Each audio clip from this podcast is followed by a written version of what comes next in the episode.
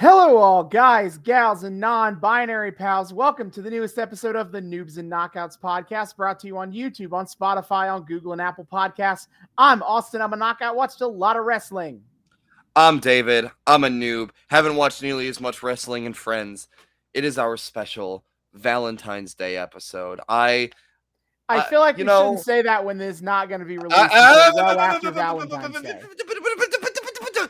I have a whole bit. I have a whole bit. Don't don't don't say save that for after the bit. All right. Yeah, I, I have I have preempted. I have preempted this. Um, it- you know, the, we as as wrestling fans, we focus so much on on the the trials and tribulations of a bunch of dudes and ladies who really like getting into a fighting ring together and and knocking the stuffing out of each other in in violent, angry, hateful blood feuds. We on this podcast do not nearly talk enough about love. Truly, one of the most important vir- virtues that our world has ever known. We we must all learn to love one another better if we want to see a better society emerge. And I, I'm really excited this evening to to promote such such a virtue as as the love we can share. Not not not fighting, not anger, not ra- just just love. And I'm sure we have an episode queued up just for that, Austin. Yes, of course. Right?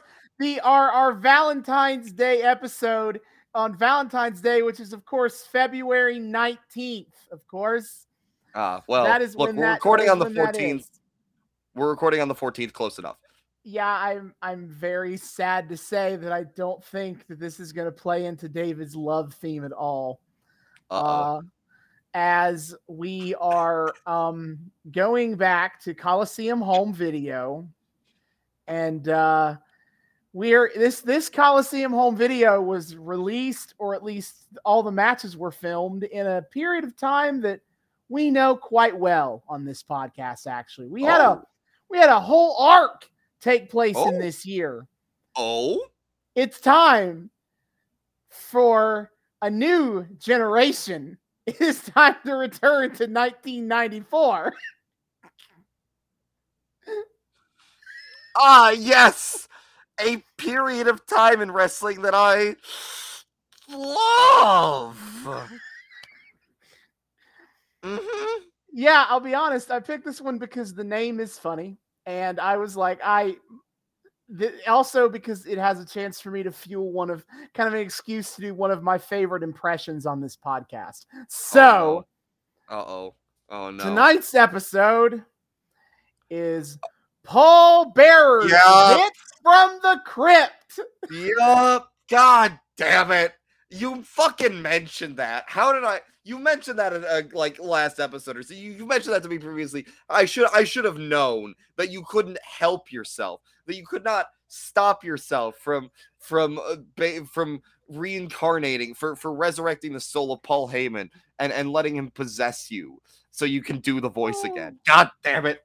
I mean, I I love doing the Paul Bear voice, but also WWE just shamelessly did a parody of the of Tales from the Crypt. Wait, really? The, I looked it up to make sure, but like Tales from the Crypt started airing in 1989. They were hundred percent referencing that show when they called this "Hits from the Crypt." What fucking audience were they appealing to with that? The audience they had in 1994, of course. Big tales from the crypt fans, I guess. Yeah, there's there's no way that wasn't intentional. Uh so you know, fun fact is that this ma- this this video doesn't even, you know, you'd think that this would be an Undertaker heavy episode because it's being hosted by Paul Bearer, Of course. but no, there is actually only one match from the Undertaker on this videotape. What? What? Wha- Paul Bearer won't even fucking feature his own son on the on the oh, it's tape? my hits from the crypt, and it doesn't feature the Undertaker because he fucking sucks. how are, how are they even from the crypt if they don't feature Undertaker? These are just Paul Bear's personal favorite matches, I guess. I, I, don't know. wonder, man. I wonder if Paul himself actually got to curate that shit, or they're just like, Probably uh, hey, Paul, not. here's a bunch of matches you got to MC for.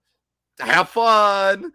Now, And he's like, okay, I uh, guess. yeah, these matches were all filmed in spring of 94, which means we have not watched any of them before. I did consider is that possibility. This is going to be Pre the arc we did. Undertaker arc. Yes. But a lot of your favorite players are here. Uh oh. Um, the the the the now the uh, Peacock description advertises two matches, so I'll go ahead and bring those up. Is Okay. we get the Earthquake because he's still wrestling in '94. I, yeah, I think I remember him showing up in our new generate in our last new generation Raw. One, I think he showed up like one time in one. Yeah, episode. Yeah, I mean, he, wa- he was I- on he was on his way out to go show up in fucking WCW and be uh what did he fuck what did he fucking call himself? Avalanche, I think. Oh, that guy. Then he called himself the Shark. Uh so Oh. Great times. That Um sounds awesome. Not. but what? he is going one on one with Atom Bomb, who, as a reminder, he is he apparently is a nuclear radioactive wrestler. I don't know. His name is Oh, a joke oh, on Atom oh, Bomb. Yeah, course. no, yeah. Oh my god, the new generation gimmicks are so dumb. Is he Oh, radioactive? I don't know. Bro, Uh, new generation is literally like what people think of when they think of like reasons wrestling is stupid. Like it's it new generation was literally Vince taking every stereotype about how stupid wrestling can get with its over the top gimmicks and just being like, why yes. Of course it is. And then the main event match is a one-on-one match between The Undertaker and Crush. Uh Who who even? Crush Shaka Bra. He is a surfer dude, except by this point, he is evil Shaka Bra. More like Shaka Na, am I right? Ah, that's Eh. a better version of my joke. Uh yep, he is evil now, but he is still Hawaiian. That's his still his whole gimmick. Is he's he Hawaiian. Hawaiian? Yes, I believe he is actually Hawaiian. Wow! Oh my god! The Fed getting an ethnicity right. That's new. Now I gotta I want to double check but I was like, I'm pretty sure he is Hawaiian. Yes, he was born in Hawaii. Uh of course they of course they managed to get the ethnicity right on the white guy, is the way I see it. Oh, he's he's white Hawaiian. Yes, he is white. Oh, he I was born in Hawaii. Some shit. God. no, Oh, God, God, you got me all excited. I was like, wait, they actually correctly cast a brown person. no, Oh, of course, no, of course. Why, why, why would they? That's too much effort. no. He was born in Kona, Hawaii, and raised in Hawaii, but no, he is white. God fucking So- damn it. This we we did not get for the briefest of moments a brown person cast as the right ethnicity. At least they're not having him do brown face. At least they're not having him do brown No. face. At least they're not having him do brown face. All right. Uh, so this this videotape also says it is starring Brett the Hitman Hart, Oh. Shawn Michaels, and Scott Heartbreak? Hall. Oh, Which, hey yo, yes, all three of them are on this tape. Uh, Hey, yo. So, hey yo, that is the correct.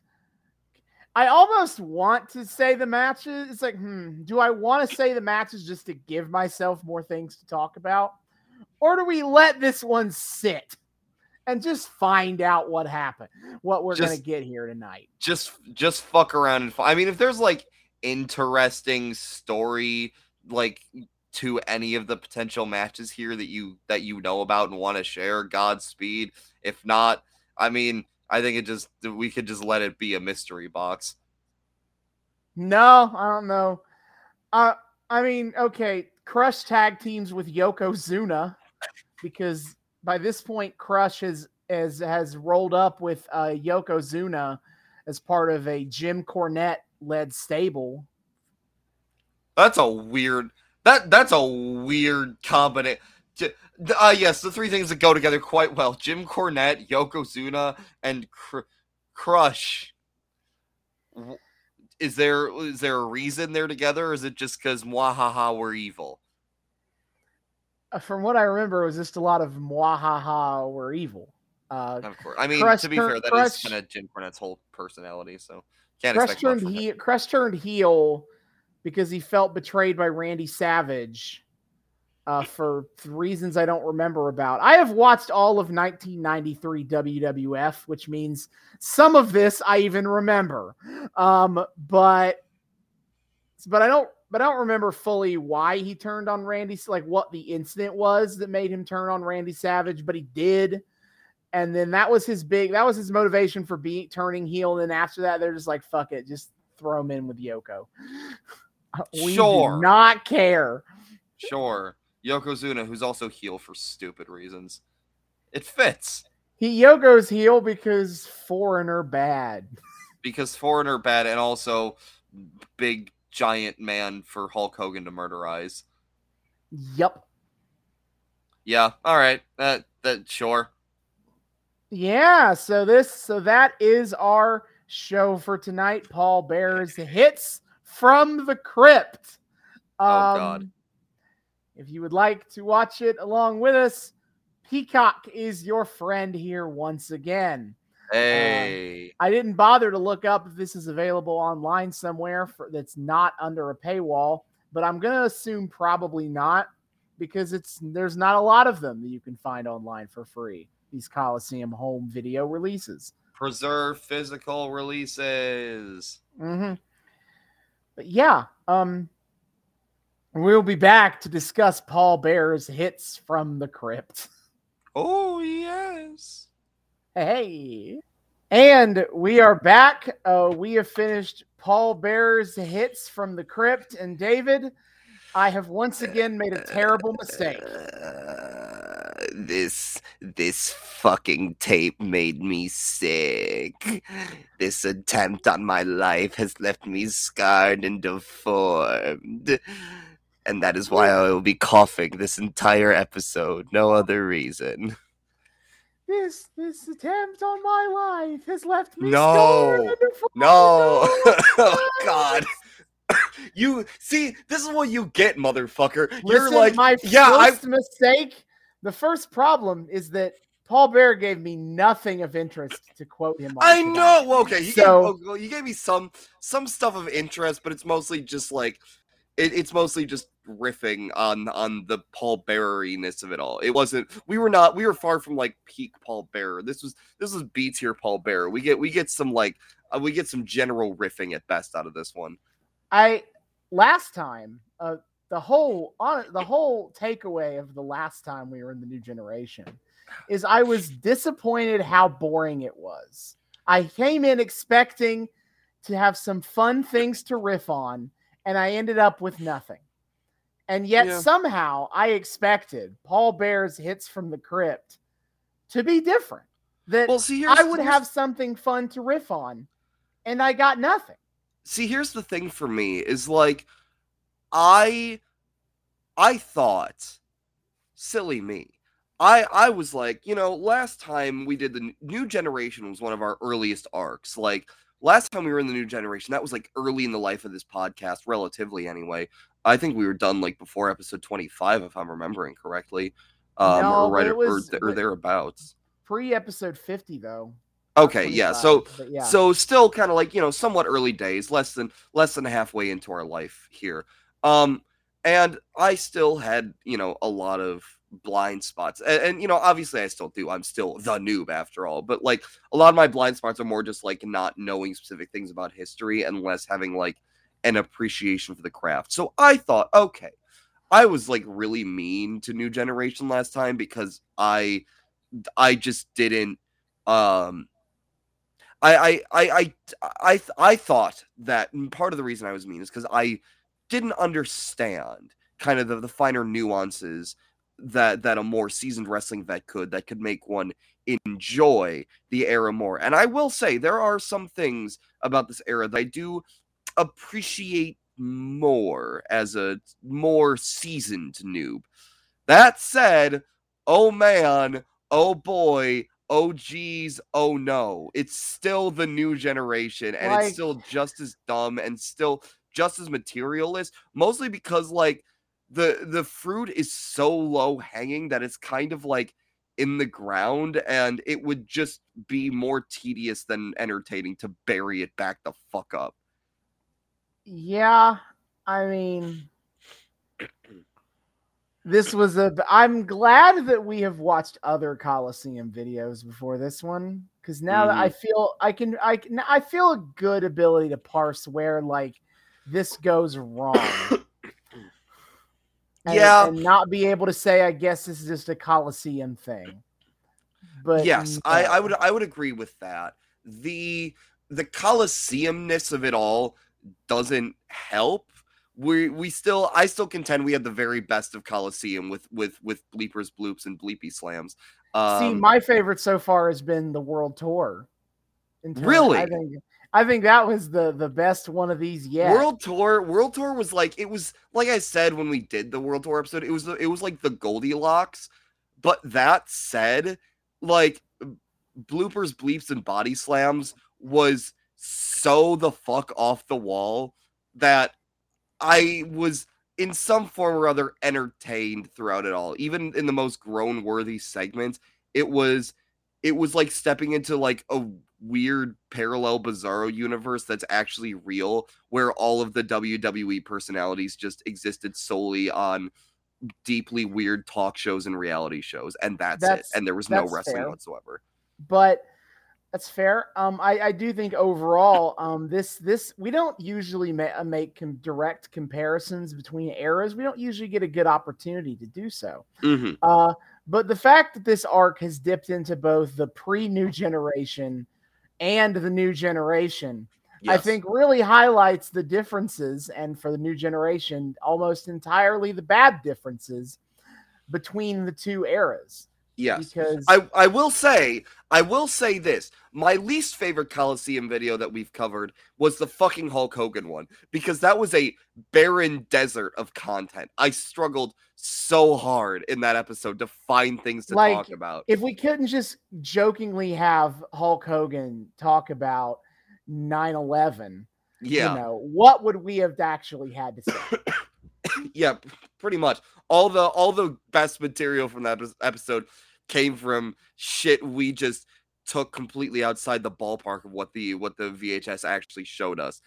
Mhm. so like i will say the the the pre the at least new generation era coliseum this week gave me some things i could appreciate i was like oh brett the hitman hart i like him he's oh, I can't wait to get to that match. Talk about or uh or like undertaker or or early like Shawn Michaels, Razor Ramon, Scott Hall slash or no uh, Kevin Nash slash Diesel.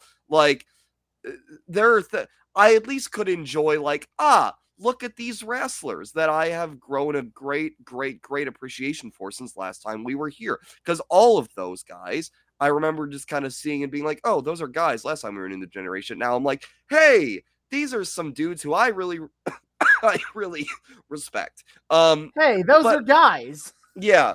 So like it gets stuff over on Hogan on the Hogan episode simply for that. Uh but that it, the it kind of kind of stops there. I'm not going to lie. No, um, so we we start the the tape with the Coliseum video bumper, which is apparently has no sound, which is unfortunate because then we immediately get the loudest hit of the oh Undertaker's my- music I've ever heard. oh my fucking god. Yeah, I was like, "Wait, is my sound working?" And I started like I started bumping up the volume and all of a sudden, "Deh, deh, deh." yeah, so we, we get like these weird filtered crap and slow mo of like random match highlights, not necessarily of the Undertaker, and then cuts to Paul Bearer just doing stuff. Yeah, there's so much like it's it's interspersed with like all these shots of of bearer like carrying the urn and pushing a casket, and of those, uh, uh interspersed with that is I think a single clip of actual actually an Undertaker match, and all the rest are just random fucking matches put behind like a black and white or like super deep fried red grainy filter.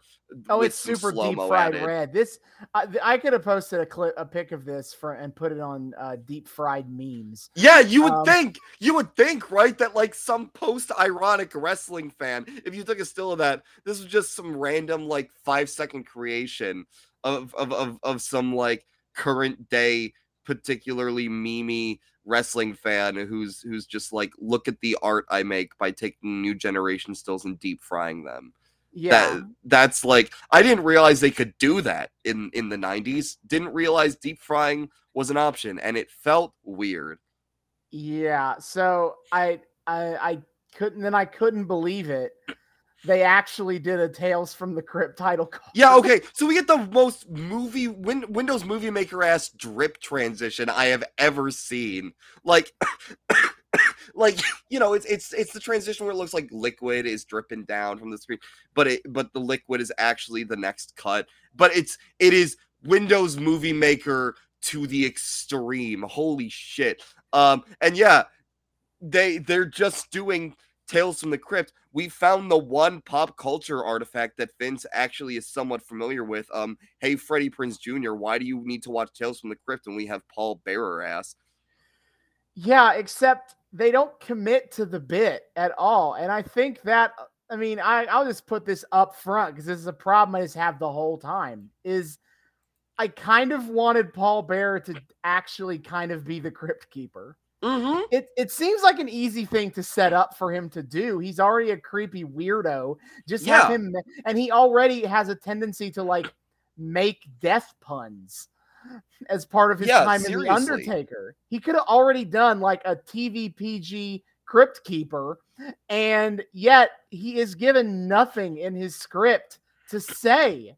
Yeah, I, I I don't know how much of this was like improv on his part but they're literally like, all right, Paul, here's a an old theater that we have the that we have like the the rent for we have the lease of for the day. Um give us a tour please but make it spooky. Like, but like in 90% of what he said they could have gotten todd fucking pettengill to do that. Because most of what paul bearer says is he just like Ooh, wasn't that? Ooh, wasn't that great? Yeah. Why the fuck? like none of these, aside from American the actual Taker match, Luger.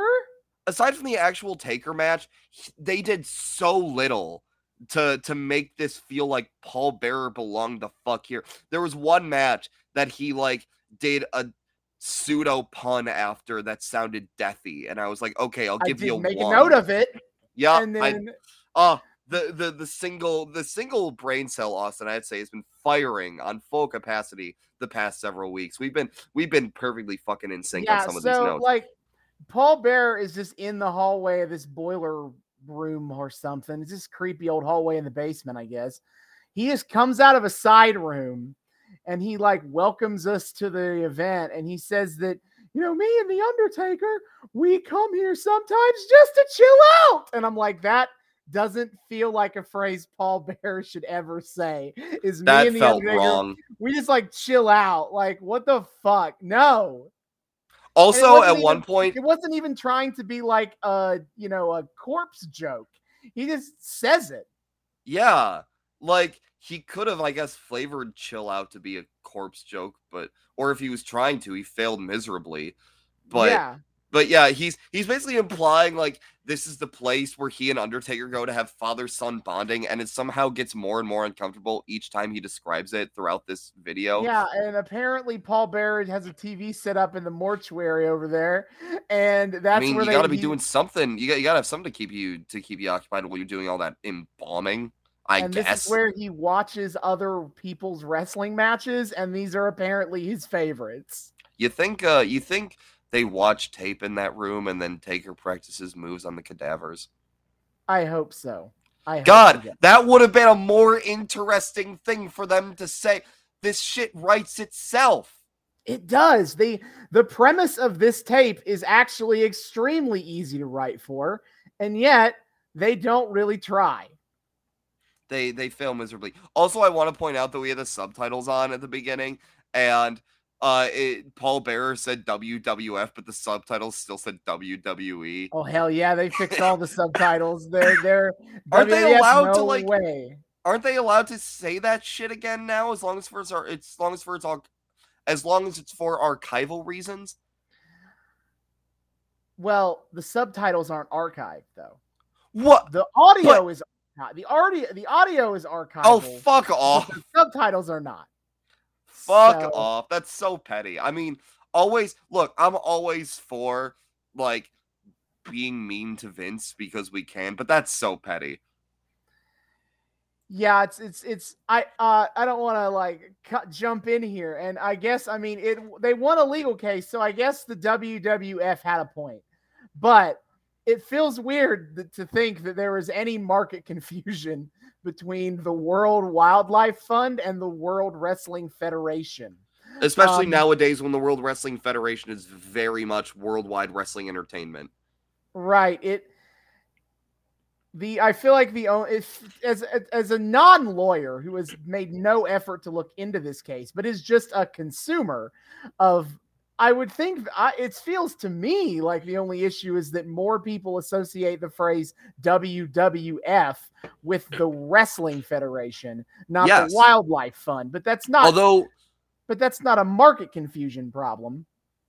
and most people at this point also know about the lawsuit. So I feel like they by default then know that the World Wildlife Foundation ex- exists. So like at this point like why do you make him change the subtitles? Again, it's based to be mean to Vince, but also Jesus Christ. That's so petty. You guys didn't have to, to go go do that. That Wild. was yeah. w- Uh, funny as as always. hmm Uh, Paul Bear hypes up the bigger, some of the bigger matches that are going to happen later in the show. Uh, but first, we get uh, ain't he great? J J E double F J A double R E double T double J Jeff Jarrett. Uh, yeah. Look at everybody's favorite spelling bee contestant.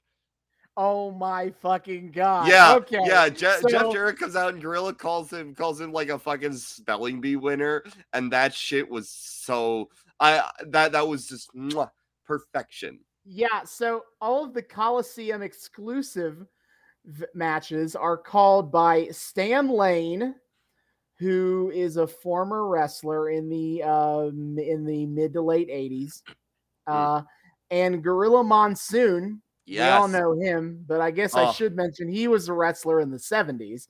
he was um, a wrestler in the seventies, and he and he then went on to be one of the best commentators that that the Fed ever had. Don't have. Yeah, to the point where most people will think of him as the commentator and not as a wrestler. Like pretty the much. only- yeah. The only part about his wrestling career that I think anyone knows or remembers about is when he had an in-ring confrontation with Muhammad Ali. Uh, other than that, nobody That's remembers anything he ever did as a That's wrestler. unfortunate. That's unfortunate. But but but who needs to remember his in-ring wrestles when we can have the joy of him wrestling with Bobby Heenan's stupidity on a weekly basis? Yeah. So, but him t- tonight we get a lot of Stan Lane and Gorilla Monsoon, and hot damn, do they got j- quips and jokes Oh, to make boy. tonight? Oh Um, boy. the significant um the I made two notes of this for for I wrote Gorilla Monsoon dares to question if Jeff Jarrett could sing. Yeah, except he- here's the thing. He's I asked out. I asked you about that, and you're like, "Oh wait, no, he does have a point though. We we've never heard Jeff Jarrett sing Actually. And in fact, like the the Road Dog, uh he, that you know him from the New Age Outlaws yes, yes, yes, yes. Billy Gunn. hmm He's called that because that's a playoff. That's an evolution from the roadie, and who was he used to be like the la he, he he starts in WF as the lackey of Jeff Jarrett, and it is revealed that Jeff Jarrett's hit country song "Be My Baby Tonight" was actually sung by the roadie. So what the fuck?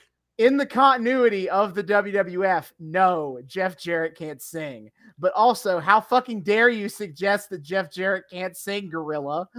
Fuck No, you, no, no. man. Nah, nah. Let him cook. Um, Stan Lane makes the comment he couldn't carry a tune in a bucket. Yes. Also, Jesus Christ, the fucking strobes on Jeff Jarrett's entrance. I think I started having a seizure. Holy shit. He's lighted. that he's all lighted so- up. That shit went so heavy. It was just bright black, bright black, br- just. Jeez, how, how did they get away with like not having advisories in front of this shit? Oh my god, that must have killed a few people. I'd like to believe that they took the time to make sure that those lights were not the the exact hue and speed required to to, to induce seizures. they they were they were particularly slow. I will give you that. But holy shit, it was just so intense. God damn. Yeah, Mhm. okay. So And then his opponent is Lex God, Luger. God, I forgot who it was for a second because in my notes, all it all I put was, "Oh hey, it's one of the most boring motherfuckers in all wrestling history." Don't at me. And then I proceed to forget who the fuck it actually was. Ah, Yeah, it's it's Lex Luger. Um, this is post WrestleMania 10, so a quick summary of Lex Luger's time as a top star in the Mhm. company. At SummerSlam 93, he challenged Yokozuna for the WWF title. Didn't win. I don't want to go deeper than that because honestly, I want to save doing that arc for this podcast at some point. So why You spoil do? the surprise? Yes. You do? Why would you It do that so because it's so stupid. It, I think this you'll is die, this is me having to prove there is something I can meme on in this gen, in the new generation. no, if I you, can't- you will never learn. If I can't make the Luger Yoko work, the road to SummerSlam '93 work, I got nothing ever. the Luger is the center point. Are you are you insane? That's that's gonna bore us literally to death. But I he cannot body, but he body slams Yokozuna on a on an aircraft carrier. He Austin, has a bu- cannot- he has a tour bus. I cannot overstate how little I give a shit about Lex Luth- Luger. Lex Luger. I don't like him. I can't remember who the fuck he is half the time. I couldn't tell you a single damn thing about him aside from Murica. At least I can give you some like defining character traits of goddamn uh uh hacksaw Jim Duggan. At least I can give you something like some defining traits about him. Lex Luger is he got muscle and he Murica and that's it. Why would what why why is this an idea? What why would you do this? Because I want to watch the Lex Express. Uh, But anyway, he challenges Yoko for the belt, doesn't win.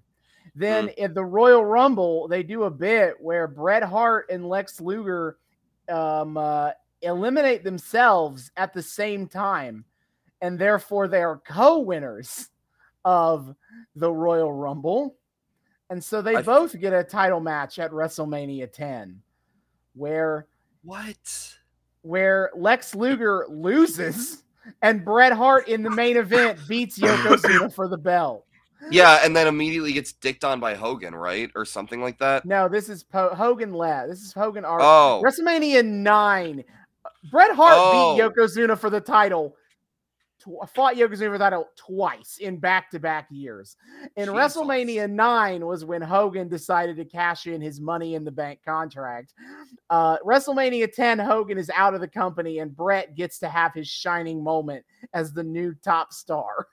yeah, baby. I mean, we do see that at some point because we do see Bret as the world world champ later on in this in this tape, and I I was like, yay. But this But we'll match, take, this match takes place after Lex Luger has lost to Yokozuna again, and it felt like it because it, the company stopped trying to protect him.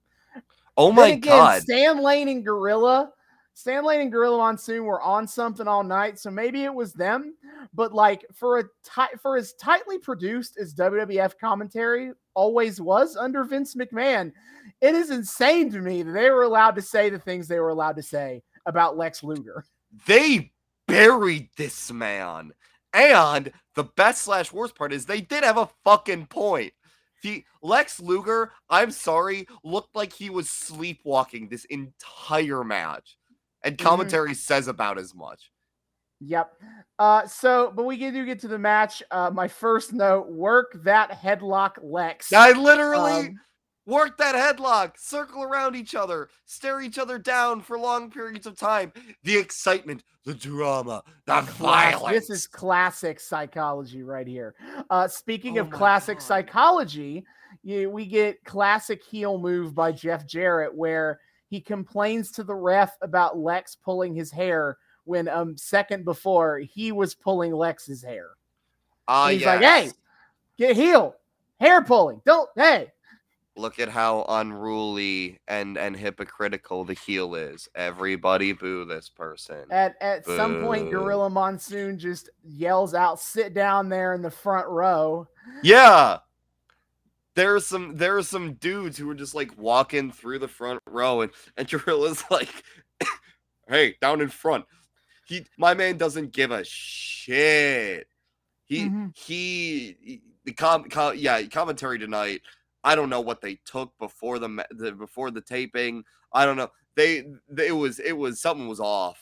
Yeah, so they evening. they the commentary about Luger is they're all about like he doesn't seem to have enough competitive fire.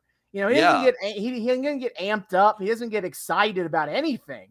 Yes. And yes, Luger for Correct. reasons I don't even understand because I've seen him in WCW and he can kind of be a bit of a maniac sometimes. I don't know why he he thinks that he needs to be the straightest lace, most boring person alive, but doing this. But that's what he's doing.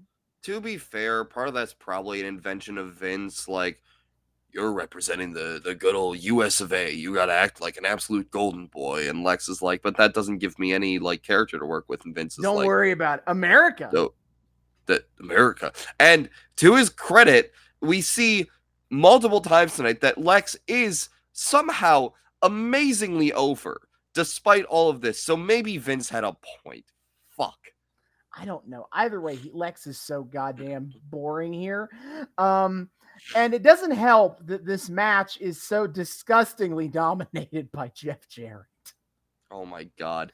Jeff is walking all the fuck over Like, this.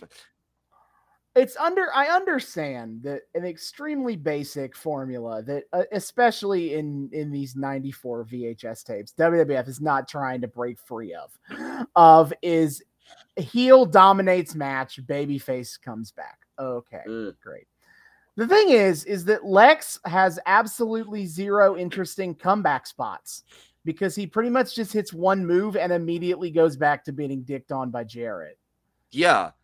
It's it like it doesn't help that like we see There needs to be more audience catharsis to the comeback spots.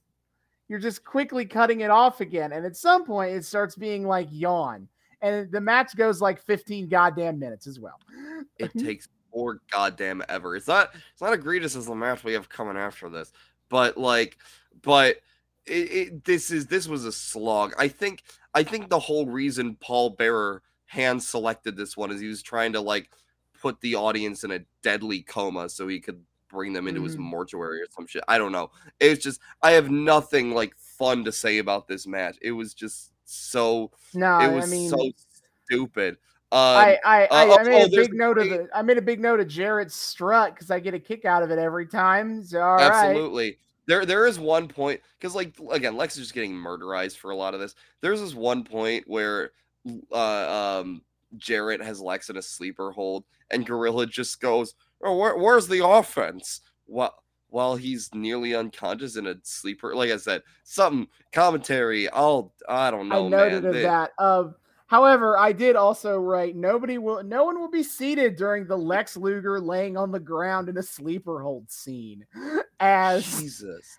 because neither of them move. They just kind of sit there This match moved in slow motion, dude. I swear to God. and, and see. and and here yeah and here's the ultimate bullshit so like not only do we not get an interesting set of hope spots from lex because he like hits one thing and then goes back to being like killed again but also the when he finally does get the upper hand is at the very last second and he gets jarrett he, he ends the match in the weirdest fucking way possible. He gets Jarrett up in like basically a fireman's carry across his shoulders, and then he just kind of starts bouncing Yes, Jarrett, makes this him go is- bouncy. The torture rack.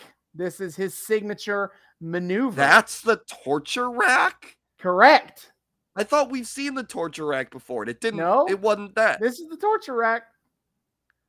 you, you make your opponent go bouncy bouncy and they and they say owie that's well, When it you, well, when you put it like that, this is a beloved move, David. I don't, I don't know how comfortable I it's feel. below why it go you're just you're just giving them you're giving them some uh, especially aggressive ups that, that there is no tap like obviously a lot of submission moves in wrestling are bullshit but the torture rack the torture rack looks more fun than anything Well, it was very painful, and Jeff Jarrett had to quit.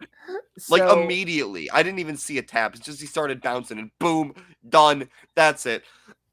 yeah, I, I would like to point out that I uh, had a very, I think I had a very funny note where I wrote Lex ends our torture with the torture rack. Ha. Uh, and, and, then, still, but, somehow that's a better pun than anything Paul Bearer says throughout this ungodly DVD. but then the this I think Stan Lane is like he, he finishes the match with the rebel rack, and I'm like the what? The what? The what did you just call it? The rebel rack? Oh, I think he's wearing the wrong flag. If you're calling Oh it that one. no! Oh no! I Oh jeez! I wonder what Out- Lex Luger thinks about states' rights. States rights to what, Lex? states' rights to put people in the torture rack. Yeah. What people, Anyway, Lex? Don't think about it. Please stop. But I was like, I don't know where that came from. The rebel rack. I don't know where that, That came so from. bizarre. And I was like, what the fuck are you saying, man?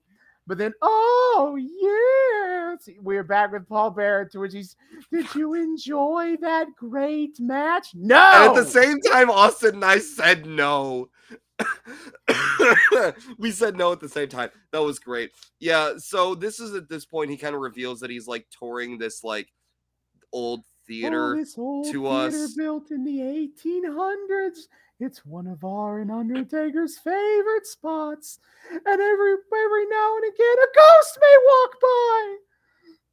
Yeah, again, I'm sure they have really cute bonding nights inside this old theater. Mm-hmm. I'm so happy they get to spend this valuable time together as father and son. This is yep, I agreed. Okay, match Yep. two. Moving on. Uh, Yeah, thank in- God. In, the all oops all Kliq match. Uh, Uh, yeah, Shawn well, Michaels- almost all Kliq. Three fourths Shawn of the Kliq. Michaels. Uh, Shawn Michaels takes on Razor Ramon, and this is Mm. when Shawn has Diesel uh, as Yeah. his bodyguard. This is this is pre like Diesel turn, and this is also Razor Ramon, the bad guy, is the baby face.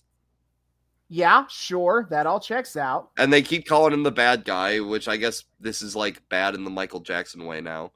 hmm That'd be an interesting way to turn the Scott Hall gimmick. Anyway, um, Uh, yeah. this is apparently an intercontinental title match. Um, I will say because I was going to say this up front because Razor talks about it in later in the match is that basically what Shawn was intercontinental champion, then he hmm. got hurt. Then when Shawn was hurt, Razor won the belt. Then Shawn came back and claimed he was still the champion because he had not been beaten for it. And at WrestleMania, they had a unification ladder match for both belts, which uh which Razor won. So wasn't wasn't that like one of the OG ladder matches? I have more to say about I I that I have more to say about that in a different episode. The, in our next Coliseum video, I have more to say about that. Oh, okay, interesting. But Uh, yes, it, it was it was the first televised ladder match in the WWF. Oh, well, Um, that's that's nifty. Yeah, so that all that talk of like who's the real champion is all kind of based around like this feud of Shawn believing that like Razor's never beat him straight up. So fuck you, man. I'm Man. the IC champion. Wild how there's a whole pattern in Shawn Michaels' career of of him like not wanting to lose belts in a traditional way and then making a whole stink about it. Oh, I, I don't think I really want to actually deep dive into Shawn Michaels' career and ask myself how many times has Shawn cleanly lost a title belt to somebody? I don't think I want to know the answer to that question. I think the numbers will just make us sad. Yep. Yeah.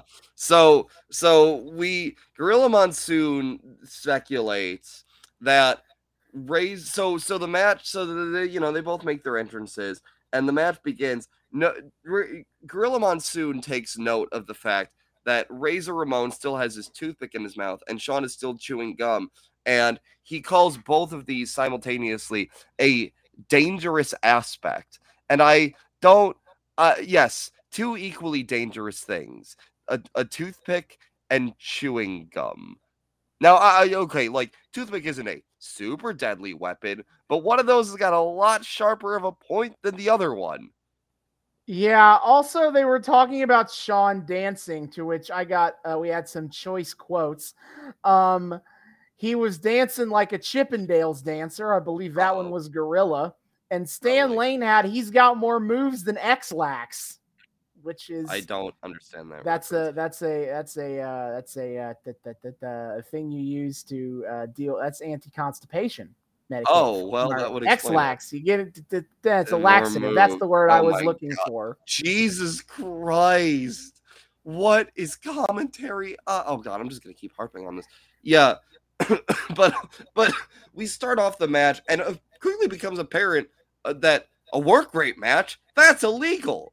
Yeah. Uh, so the Kliq, for as much as they were all a bunch of politicking douchebags, were oh, also oh, yeah. among the best workers in the WWF in the mid 90s. And also, like, ever. I can't deny any four members mm. of the mm. Kliq the fact that, like, all four of them are insanely influential. Well, all five. Let's. There's only four right now, but technically all Wait, five. Who's number five? Are you? Who do you? Who are you thinking of as the four? Triple H. Sean Waltman, aka X Pac, aka the one two three. Oh, oh, you you you you did say something about that, but I didn't. I kind of I kind of missed part of it. So since you mentioned X Pac, I assumed you were talking about D-Gen X. Mm, yeah, no, X Pac okay. is the fifth member of the Kliq. Oh, okay. Well, that's sweet. Well, yes, mm-hmm. X Pac is also quite influential, although his career has been a lot shorter. Um, yeah. So uh, I okay. Help me out a little with this one because I wrote a note that I've completely forgotten of.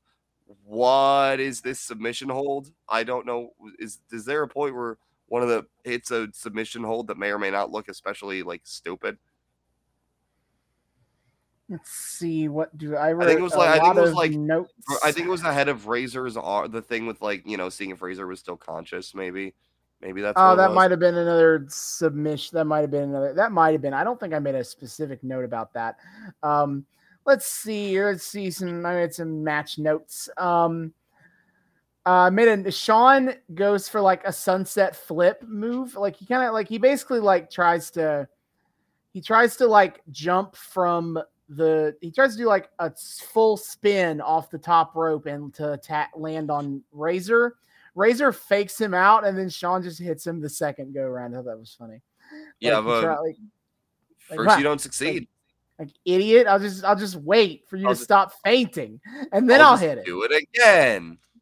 Uh, they go fight out of the ring, and Razor pulls up the mat and tries to Razor's edge Shawn onto the concrete floor. Yeah, holy shit which Shawn does get out of, and he pushes Razor into the ring post, and then Shawn body slams Razor onto the concrete. Uh, of course, Razor was the one who brought in the concrete, therefore he's the one ah, taking yes. a bump on it. See, I do see that happen a lot less with like mat pull up spots, though. I see. I I I, sometimes see... they just do it. yeah. They, oh yeah. Razor was like, "Don't worry, buddy. I'll take that bump for you. It's fine." Uh, the uh, uh, made a note of one time Stan Lane being like the bad guy not looking too good. I'm like,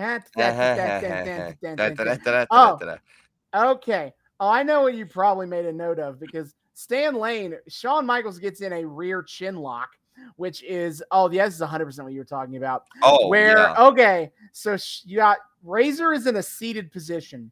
Yes. Shawn is behind him with his knee in his back and cupping up his chin. Yes, yes. it and looked like an even dumber version of the of the STF.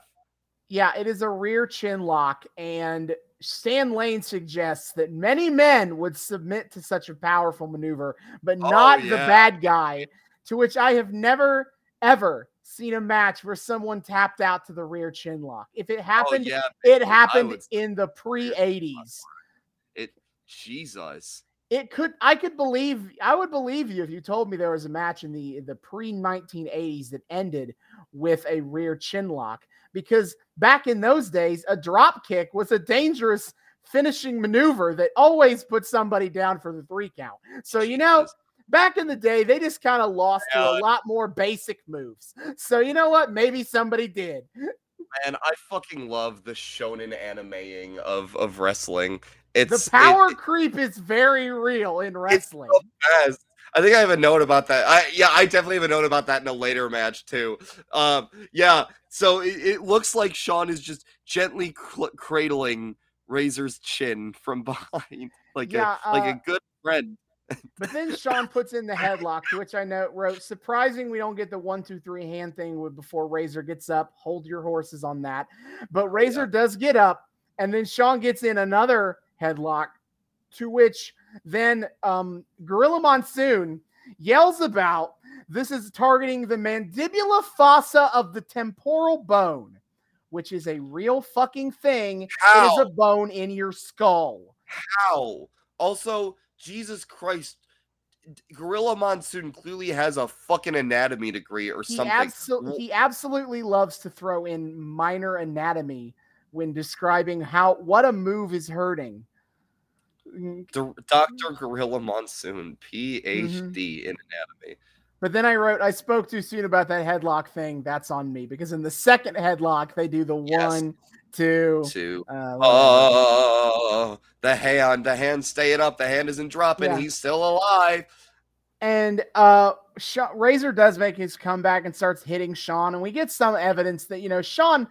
He was only moderately more cartoony in how he sold for Hulk Hogan. Yeah, uh, as Razor does, as Razor like backfists him, and Shawn goes sideways. Shawn just kind of died on some of these hits. For as much as powerful as that motherfucker wanted to make himself out to be, he's still willing to sell. At least, at least to his friends, Yeah, and and yeah, he went flopping on a few of those occasions. And each time, look, it- it's no, it's no Randy Orton, but but it's still, it's still fun to, it's still fun to look at. yeah. So so Diesel starts distracting uh, Razor and pulls him to the outside of the ring, and Shawn follows him.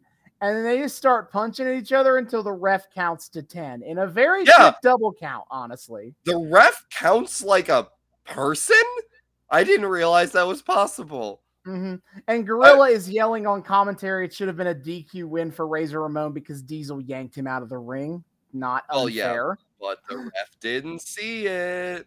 And I am now learning that Gorilla Monsoon called Razor Ramon the Razor Man. Ah, yes. This, again, that's another. That's another like um, JBL doesn't know Summer Rae's name, and uh, Jr. does not know uh, uh does does not know John Silver's real name. Sometimes you just kind of know Just the nickname, that. and that's it, and that's that's Yeah. enough to work. But after the after they announce it's a double count out, Razor gets the gets a microphone. He goes, Hey yo, hey boy toy. You say you're the champ. I say I'm the champ. Oh, And everybody here wants to know who the real champ is. I say, let's finish it now. And before he says that last line, I wrote a Stan Lane quote being in like, sounds like a challenge to me, Gorilla. Thank Like, you. yes, thank you. Thank you, Stan. Stan. Stan is the Um, I'm also here guy of the night. Yeah. Uh, so Diesel is like encouraging Shawn to accept the challenge. The referee Wait, what? I thought Diesel was telling him, no, you dipshit, don't do it. he was like, you know, show. I thought I took it to him being like he's showing his fist. He's trying to get Shawn to do Oh. it. Okay, I just I just don't remember then properly what he was doing. The referee is like, please no, please don't. Yes. Uh, so Diesel tries to sneak into the ring. Amazing. I don't know how. He is seven feet tall. Uh, to keep, He's on his tippy toes. but the Shawn is trying to keep the ref distracted, and he jumps, tries to jump off the top rope. Razor intercepts him, and then like as they start doing moves at each other again, the ref just like, okay, fuck it, and the and the ma- and the announcer just announces the match will continue. Why did they Um, restart the match? It's against the rules. But then uh, Shawn hits a very poorly timed reverse thrust kick, as we will come to know that move as a super kick, aka the sweet chin music.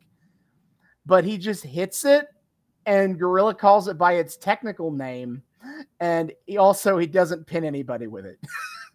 I know this is like uh, talk about like this is like the one opposite of power creep where it went from being a nothing move to being a deadly finisher. This is the one the only move in wrestling we've seen go from uh, a whatever burger to to like a main event finisher. Th- We found the we found the anomaly, boys. Good Yep. job. So Shawn runs the ropes and he knocks into into Razor, who also knocks into the ref, and the ref is out. And for some reason, Diesel is not just getting into the ring and interfering. It is in fact so egregious that Gorilla Monsoon, a babyface commentator, is asking why Diesel is not jumping in the ring. I'm gonna need you to stop asking questions, Gorilla. I'm gonna I'm gonna need you to stop making it make too much sense. Yeah, also Stan and Gorilla are asking where the fuck are literally any other referees. To which they, I guess, decided to be like, what are they all in the back playing poker right now? Commentary, I'm gonna need you to stop. And I think he Right. says something else to that effect too, because I have because I have a third, I have another note just below that that's in all caps. Commentary, stop pointing out all the fucking plot holes. I don't I don't know what else they say besides those two things. Oh, Um oh, also, yeah. So okay, so two two fun things here. Uh, as this is happening, so Razor at one point tries to grab Shawn for a superplex, like in the corner, and Shawn just kind of like nopes him away by elbowing him in this kind of like delightfully nonchalant way. I thought that was sweet, and also. Razor took his fucking stupid pills because yeah, the ref gets knocked down by by Shawn slash Diesel, and Razor knows that the ref is down and still just kind of goes for the Razor's keeps edge. going. Yeah. Oh no, that's what it was. Yeah. So the ref, so so so Razor goes for the Razor's edge, doesn't try to get the ref up, uh, and then of course Diesel is like Diesel like this is when Diesel and, like, decides to show up. yeah. Well, Diesel wakes up a little bit, or D- Diesel shows up a little bit. He like kind of grabs Shawn and tries to fuck with with Razor. Yeah, he, And he, what he, takes the, he takes the Intercontinental title belt, wraps it around his elbow, and then elbow drops onto Razor. Yes. the belt. Yeah. And then Gorilla goes to ask, why didn't he just do the sensible thing of waking the ref up and placing or placing Shawn on top of Razor and then waking the ref up? The commentary, I need you to stop pointing out all the fucking plot holes. Yeah, so after that move, Shawn takes an extremely long time to pin Razor So off of getting hit.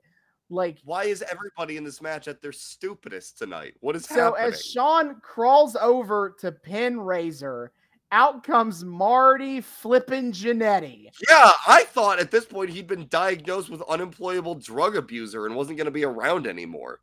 Oh, he's getting close. Don't you worry about that. Uh, but he is sworn enemies with Shawn.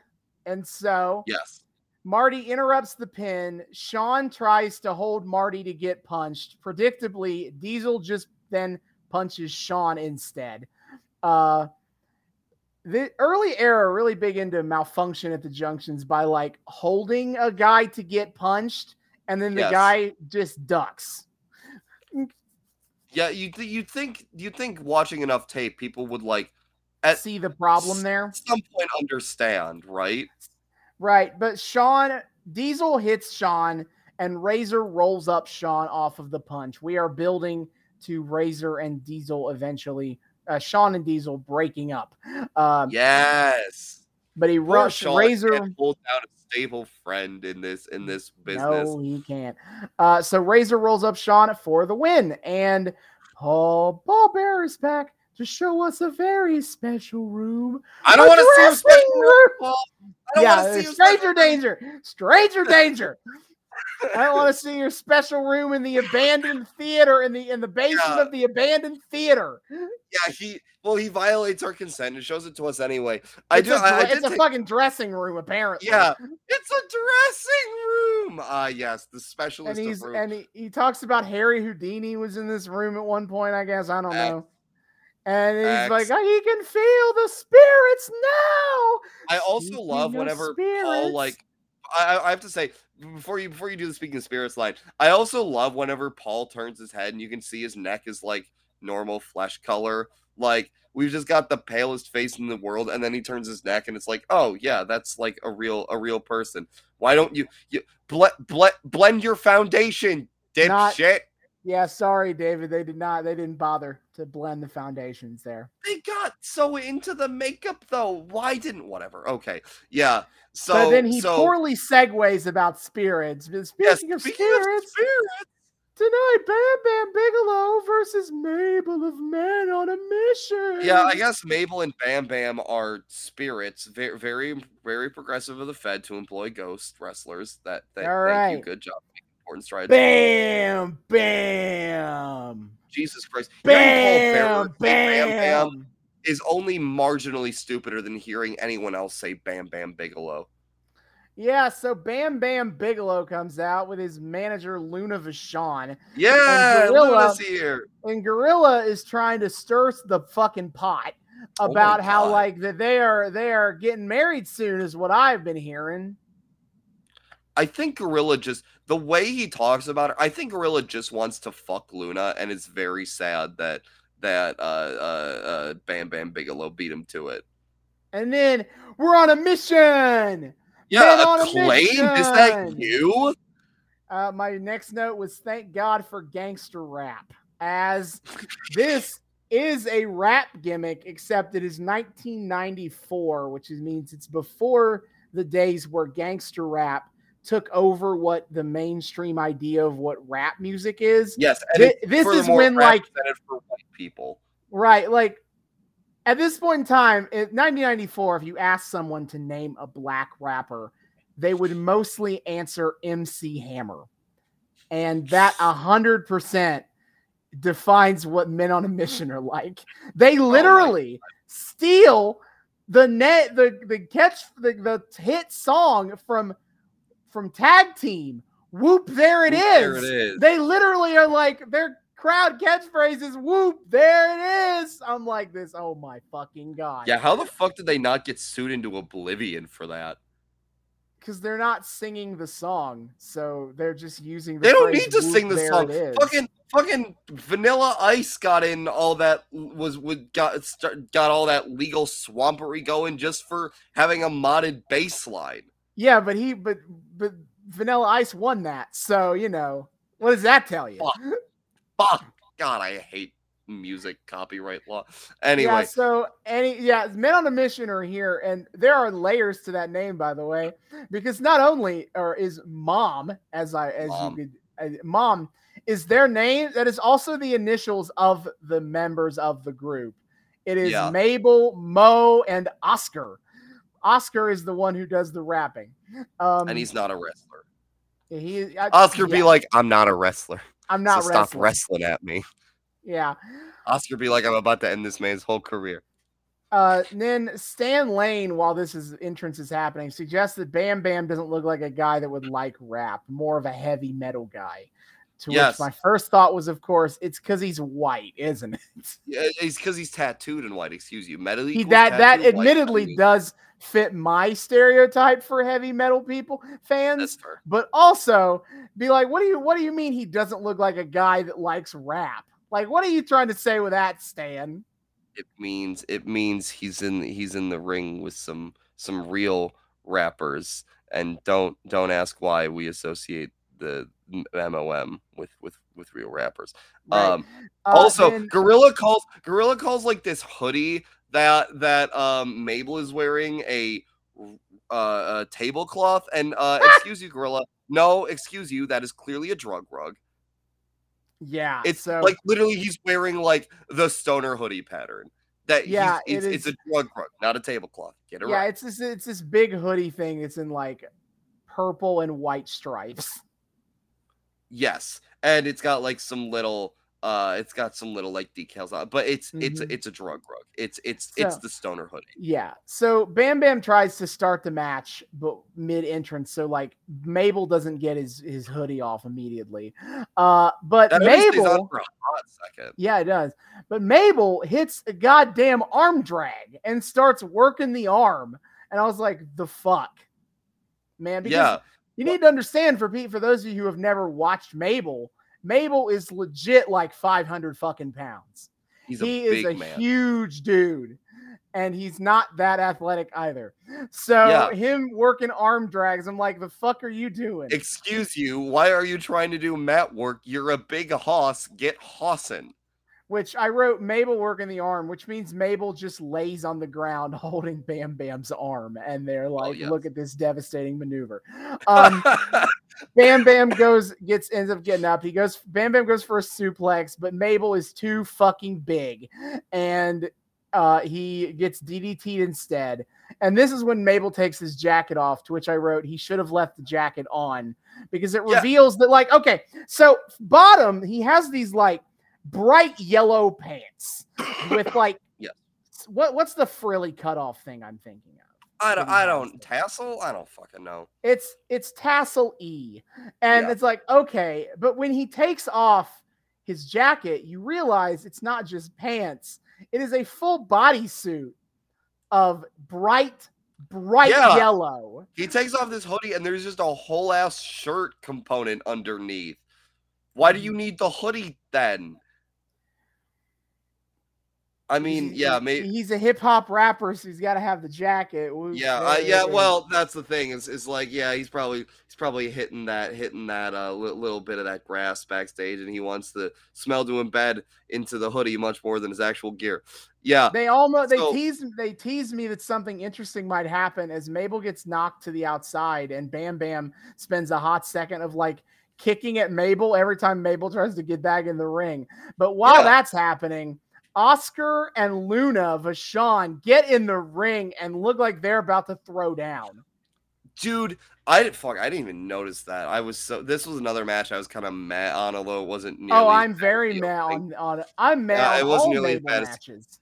See, th- yeah, which is a shame because he like it, it's MOM seems like fun, but but like but all yeah. of them suck as wrestlers. So and this is just a big Hoss be big Hossin match, and and like unless you're like, and it's not a terribly interesting rendition of the big Hoss fight. So it's just kind of like these two larger men smacking into each other a bunch, and it's you know, Yeah. But we do get a, a a conversation about haircuts. Specifically, okay, so Mabel has a bright yellow uh uh mohawk, and Bam Bam is bald with his head and his head is tattooed. Uh, oh my god! So Gorilla comments, I didn't know who he was talking about, but I think future context says he was talking about Mabel, where he says this guy he has a great haircut for the electric chair. And then Stan Lane starts talking about Mabel living in the ghetto, to which I did not want to hear very white Stan Lane keep talking about this. Uh oh, stinky. And I have more notes about them living in the ghetto in the other match that the mom is in tonight. Fuck, I didn't even catch that shit. And yeah, then Bam, God, we are we are so in sync because it's around this time. I also commented on just what the fuck commentary's on at this point. Like, I don't know if it's Coliseum exclusive or what, but like this shit feels rough. There's no story being communicated here. Nothing to draw me into the match. Just generic quipping, generic play by play, and Jesus Christ, never shutting the fuck up about the fact that Bam Bam Bigelow has head tattoos. No, they were. They, they, they wouldn't shut up stop. about Luna's facial tattoos either.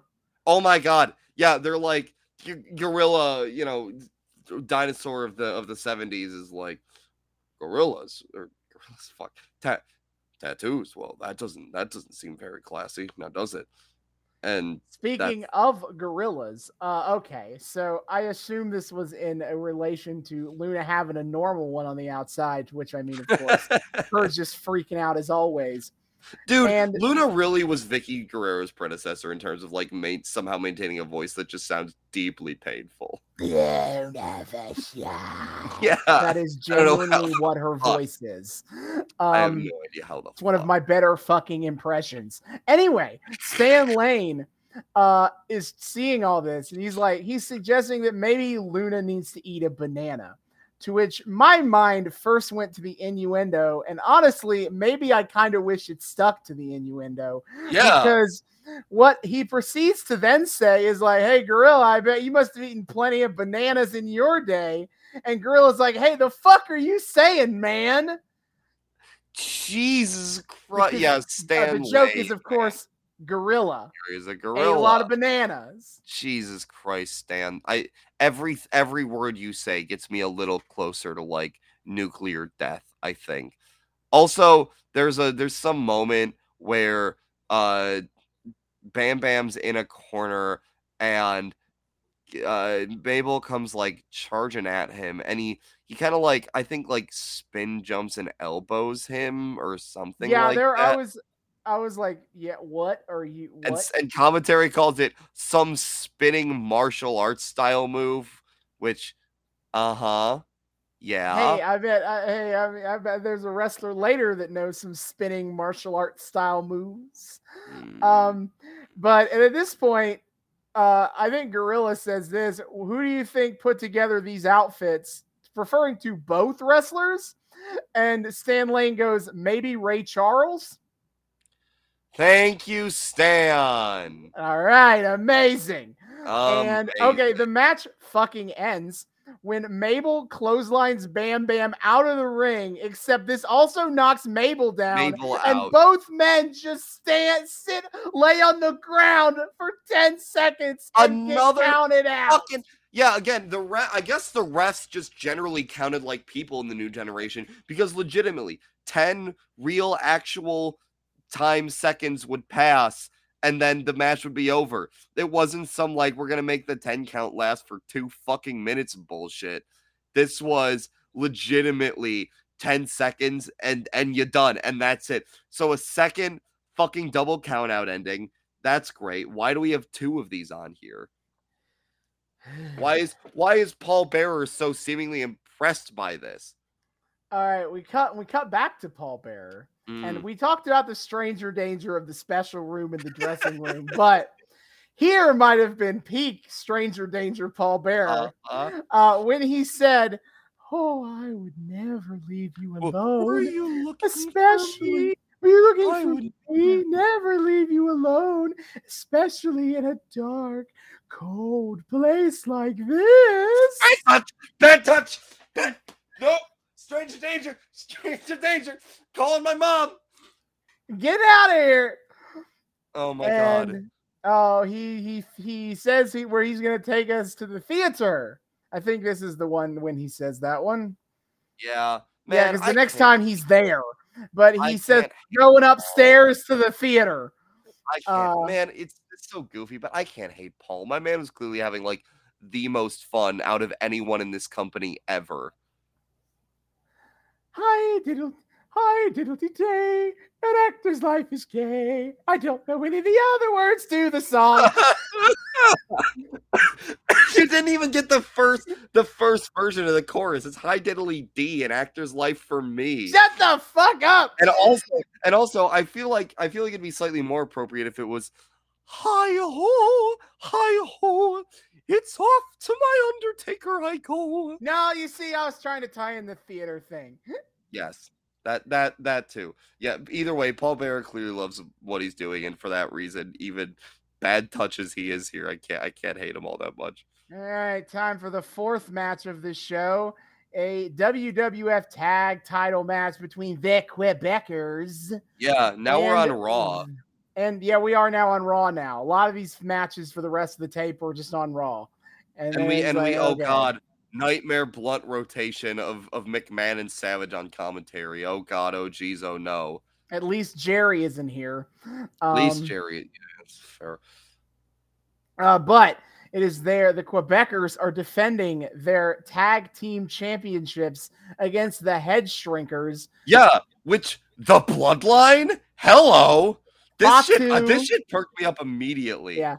Fatu, Samu, their their uncle Afa, and the honorary oos of this OG Yes. bloodline, Captain Lou Albano. Lu- Luau Bano, Loose Albano. I don't know. We'll workshop it. Either way, the OG Sami Zayn. Yeah, Mhm. fucking Fatu steps out, and I'm like, wait, that looks like Solo, Solo Sikoa. And I'm like, wait, if that looks like Solo Sikoa, that means that's that's Rikishi. It is Hi. Rikishi. Before he fucking became- Rikishi jump scare ass over here. before God damn. Rikishi got very obsessed with asses. Um, this I think you mean before Mick, Vince McMahon got very obsessed with Rikishi's ass. That's fair. Uh, this is Rikishi as part of the Head Shrinkers, the kind of second generation of Afa and Sam, uh, Afa and Sika, the Wild Samoans. Yeah, fucking fucking who who'd have thought that um Rikishi it's so wild to think of like Rikishi being the the hot new Samoan in the game. Like this that man is like it's passed on to his to his child. That man is very much not here anymore. But like in the 90s, he was like he was the the hot new part of part of the bloodline, complete with his own personal OG Sami Zayn and everything. Um, man, I, I love I loved the match where Lou Albano ended Sika's 800 day reign as, as world champion. That that's that's my favorite. Uh, the, the cycle just repeats itself. Yeah, acknowledge, so acknowledge me, acknowledge me. Yeah, the tribal so, no, chiefs. hey, no, that this shit is this shit is actually kind of sick. I I perked up once. I was like, oh hey, Bloodline is here. That's fun. So that perked me up a little bit. Yeah. So early in the match, uh, it is the head shrinkers taking control. Samu hits one headbutt to Jacques Rougeau, and he just starts Jacques fucking starts seizing. seizing. Yo, because because that a headbutt from a Samoan is basically undefeatable. It is the I hard. mean- it is the most dangerous thing in a wrestling ring. yeah. Why do you think two spears from Roman Reigns will allegedly just fucking murder you? It's got Mhm. that bony head, man. So the head shrinkers just kind of beat the shit out of the Quebecers in the early part of the match, and the Quebecers, uh, uh, who are Jacques Rougeau, Pierre Ouellet, who um, uh, it's I'll, I'll talk more about that in a second, and their manager Johnny Polo, uh, who is the future Raven. All of these people have such interesting career paths. As Jacques Rougeau was part of the Rougeau brothers in the '80s. Oh, And then he became the Mountie. Wait, hold on, hold up a second. I thought that fucking outfit looked familiar. I was like, hey, that what he's wearing looks like the goddamn mount he get up. That's a funny coincidence. Nope, I guess he just kept his One gear. of them is the Mountie. Yeah, uh, I guess then- he just kept his Quebecers gear. And then Pierre uh, would become a pirate. I don't remember his name off the top of my head. But then, more interestingly, I think, in terms of wrestling in 2023, Uh, Pierre would get a career renaissance in Ring of Honor as PCO, who is Frankenstein Zombie Man. Uh, what? Yeah, um PCO is honestly sick as hell now. But What? He's in As in Impact he's- now as well. Uh, He's, he's wrestling. He's wrestling in the year of our Lord 2023 as a zombie man. Yes. What? Impact. what the fuck? And then of course Johnny Polo is the future of Raven of Yes. ECW Also, ROH, and what all that. Why is ROH letting a dumb fuck zombie gimmick in? I mean, you could ask why did they let Danhausen in? You know. Yeah, yeah, hmm. yeah. Y- yeah. I don't know. Uh, fuck you. I like Danhausen. He gets a pass. Shut up. I like I do too. I'm just saying, is Ring Ring of Honor, you know, they eased up on the we gotta be the serious wrestling uh company uh a little bit. Uh but the Quebecers have decided they're just gonna leave because they're the champs and they can just take a count out loss. They do not give Yeah, a fuck. They bounce, and I'm like, are we about to get another dumb fuck count out Oh, ending? but no, no, no. Well, first, Captain Lou decides to just go chase after them. Yeah, Lou Ben was like, uh, no, fuck you. But Earl Hebner, who is the referee of this match, decides nuh-uh, and he goes to Howard Finkel, the ring announcer, and Howard Finkel goes, uh, "If the Quebecers do not get back in the ring by the count of ten, they will not only lose the match, they will also lose the tag team championships." Fucking based, goaded, red pilled Earl Hebner telling the Quebecers to go fuck themselves. And the Quebecers stampede back to the ring looking pissed as hell about this, which is great. hmm Uh, then, as we get back to a commercial break, or I think is a commercial break, they just flash a white light on the screen. Yeah. and then, some- and then we are suddenly at a different part of the match. So, yeah, hello again, seizures, my old friend. Uh, yes. Um, then uh, Afa starts giving orders in another language. I did not Yes. bother to look up what the uh, main language of American Samoa might be, so I'll just say another language. And Randy Savage proceeds to assume that Afa is ordering a sandwich. I'm like, cool, great, thank you, Thank Randy. you. That Thank was very you, useful. God. Nightmare blunt rotation for real. At one point, uh uh fucking Fatu gets clotheslined by one of the Quebecers and he just starts seizing. That's was a just how you sell. Was a clothesline that powerful? Mhm.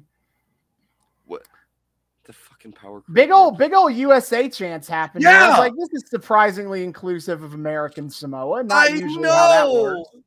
I guess we just hate Canadian Canadians so goddamn much. Yeah, fuck the French Canadians. You know, Yeah, even, fuck the even Quebecers. Yeah, even Savage calls us out. He's I think he I think he also sounded a little surprised. He's like, you know, McMahon, I, I think that's for the American Samoa. It looked like he was checking his nose to see if that was right. Because yeah, th- I guess the crowd is like weirdly not racist about the the head shrinkers. I guess they're allowed to be brown if they're baby faces. Thank yeah, you, your crowd. your baby faces. You can you can. It's fine. You get to be um, Americans. If not, what are these fucking foreigners doing around Yeah, these parts? So Samu Samu hot tags in from Fatu, and then uh Samu though gets thrown into the ropes and get his neck stuck Yeah, in the shit. ropes. Was that on purpose? That was I don't that looked think so. that, that was, gnarly as insane. hell. My yeah, I my man. I was worried for him. I didn't get a good look at what like the Quebecers were doing because that would have probably been the biggest hint of like whether that was I supposed to from happen. what I saw, they made it look like they were working it. Uh, but I think there was also a very deliberate attempt by them to like kind of quickly unravel him and throw him back to the center of the ring. yeah, because they use what like they work. usually do with that kind of spot is like it's like manacles. Like you get your like Yeah, you tie up your, your arms arm. Stuck in the ropes, not by the neck. not by the neck. No, that I don't think that was terribly intentional on their No. part. And I think Quebecers were quickly like, "Fuck, fuck, fuck, we gotta get him out of God here." damn it! No, no. This is very da- this got very dangerous very quickly. Yeah, uh, but like for real, this is the point where I make a note of like, yo, this match is actually kind of sick though. They're they're trying their hardest. It helps. This is a t- This was a TV match. This Yeah, know, and it helps that the bloodline just fucking rules. they like, you also just- both these tag teams are good. Yes. Yeah, well, fuck the Quebecers because they annoy me personally, but but no, they there is good in ring chemistry and there's decent work rate and I'm engaged and I am quite uh, What a what a nice little in- what a nice highlight to this video Yeah. was the head shrinkers yeah, it's- it's- Quebecers. it's kind it's kind of sick. Um Uh, so okay, Jacques gets hit with a Jacques hits Samu with a pile driver to, and after that, uh, we get um Randy Savage saying, "Oh, don't count your chickens or your Samoans before they hatch, McMahon." Apparently, Randy Savage thinks Samoans come out of eggs. Thank you, Randy. Yeah, so the Quebecers go for their finisher, which which we will later learn is called the Tower. Uh, Samu just rolls away, and Johnny Polo goes to interfere, gets gets intercepted by Albano and Afa. Fatu Well- goes. So, well, so a little bit more on the failed, um, the the failed fucking finisher because the finisher involves one of the Quebecers getting up on the other's shoulders and being like slammed down. So, so Samu rolling away. It's an, assi- it's an assisted.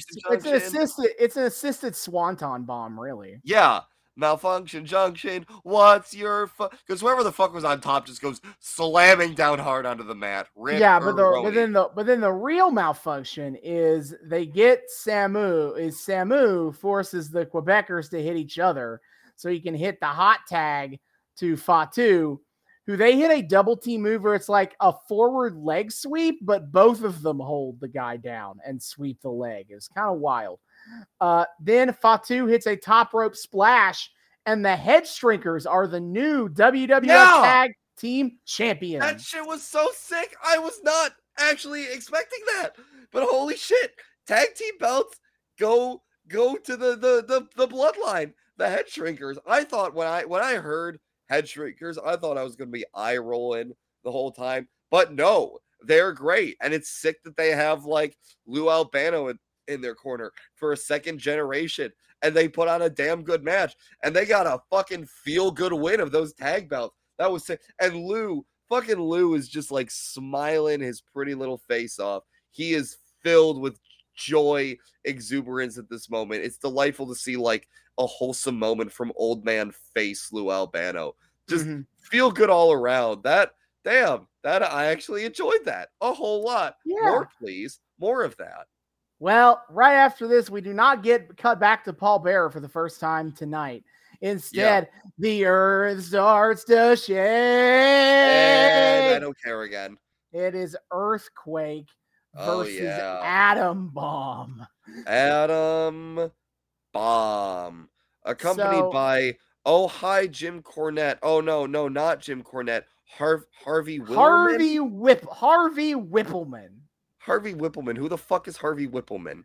a known manager of the early to mid 90s. Um, yeah, I thought I thought he was like young Cornette with a mustache. Not gonna No. lie. No. Um he is known for being a manager of these kind of mid-card monster heels of this time period. He's also known for um winning the WWF Women's Championship in drag. If you want proof of how little of a fuck they gave about the women's title and the mid in the late 90s is they had Harvey dress up in drag and win the belt. Yikes! How long did he hold that belt for? They immediately they immediately stripped him of the title because Harvey is not a woman. okay. So they immediately were like, "Fuck you, You know- fucking idiot! We are Look, I'm taking this belt for- away." I'm all for intergender wrestling, but uh somehow that one doesn't feel uh doesn't feel quite right. Doesn't uh, doesn't seem to to work. That one. Anyway, yeah. So, I mean, it, it's a this is big man v big man again. Yeah, another the Big Hoss too, the Hossick Boogaloo. Also, I guess they're they're coming off some kind of WrestleMania story, Earthquake and Adam Bomb, either to yeah. They or- wrestled it. Wrestled. They wrestled against each other at WrestleMania 10. This is this is a fantastic WrestleMania rematch to have to run on back. They're yeah, they're really the commentary is really putting over the fact that this was like a whole thing at WrestleMania and they're just running it back again and the fact that this match in particular means so much to Adam Bomb's career. Why why? Like I get we're running back a WrestleMania match, but like shouldn't the WrestleMania match be the one that means so much to Adam Bomb's career? Don't don't think about it. Okay. Okay, I won't. Well, I don't I didn't have very much of anything to say about this because this match means so much to Adam Bomb's career. Well, that's probably a reason I haven't fucking heard of him before because he loses like a bitch pretty pretty yeah. Um. Okay. At one point, I don't even I don't even got the full context for why they were talking about it.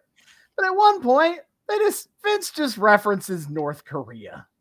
and presumably about North Korea having atomic bombs, given the context of, you know, atom yes. bomb here. Ah, And I was like, oh God, I don't miss Vince McMahon trying to fit in current eh, topical pop culture into commentary. Vince I don't like, miss it even Vince a little like, bit. Hey, y'all know Saddam Hussein? Y'all, y'all know, y'all know, Kim, Fighting y'all know, commentary y'all know, y'all know Kim Jong Il. Y'all know yeah, Kim Jong Il. yeah, yeah. Fucking golden era and and uh and new generation, but biting biting political commentary that Vince put forward. You know, we're really trying to we're really trying to put forward a show with a message. He he Uh, also referenced some fucking thing that Madonna did at some recent award show. Tried to tie that. yeah, well, okay, at least Madonna has no wait, no, not Madonna. I'm thinking Cyndi Lauper. Never mind. Now they're just like, oh, you know, Madonna was in the news, so we're gonna bring it Thank up. you. We got to show. You, We got to show how own topical and live we are. you have your own personal in-house like blonde uh firebrand sex symbol hotshot lady singer on your payroll her name is Cyndi Lauper why are you talking about madonna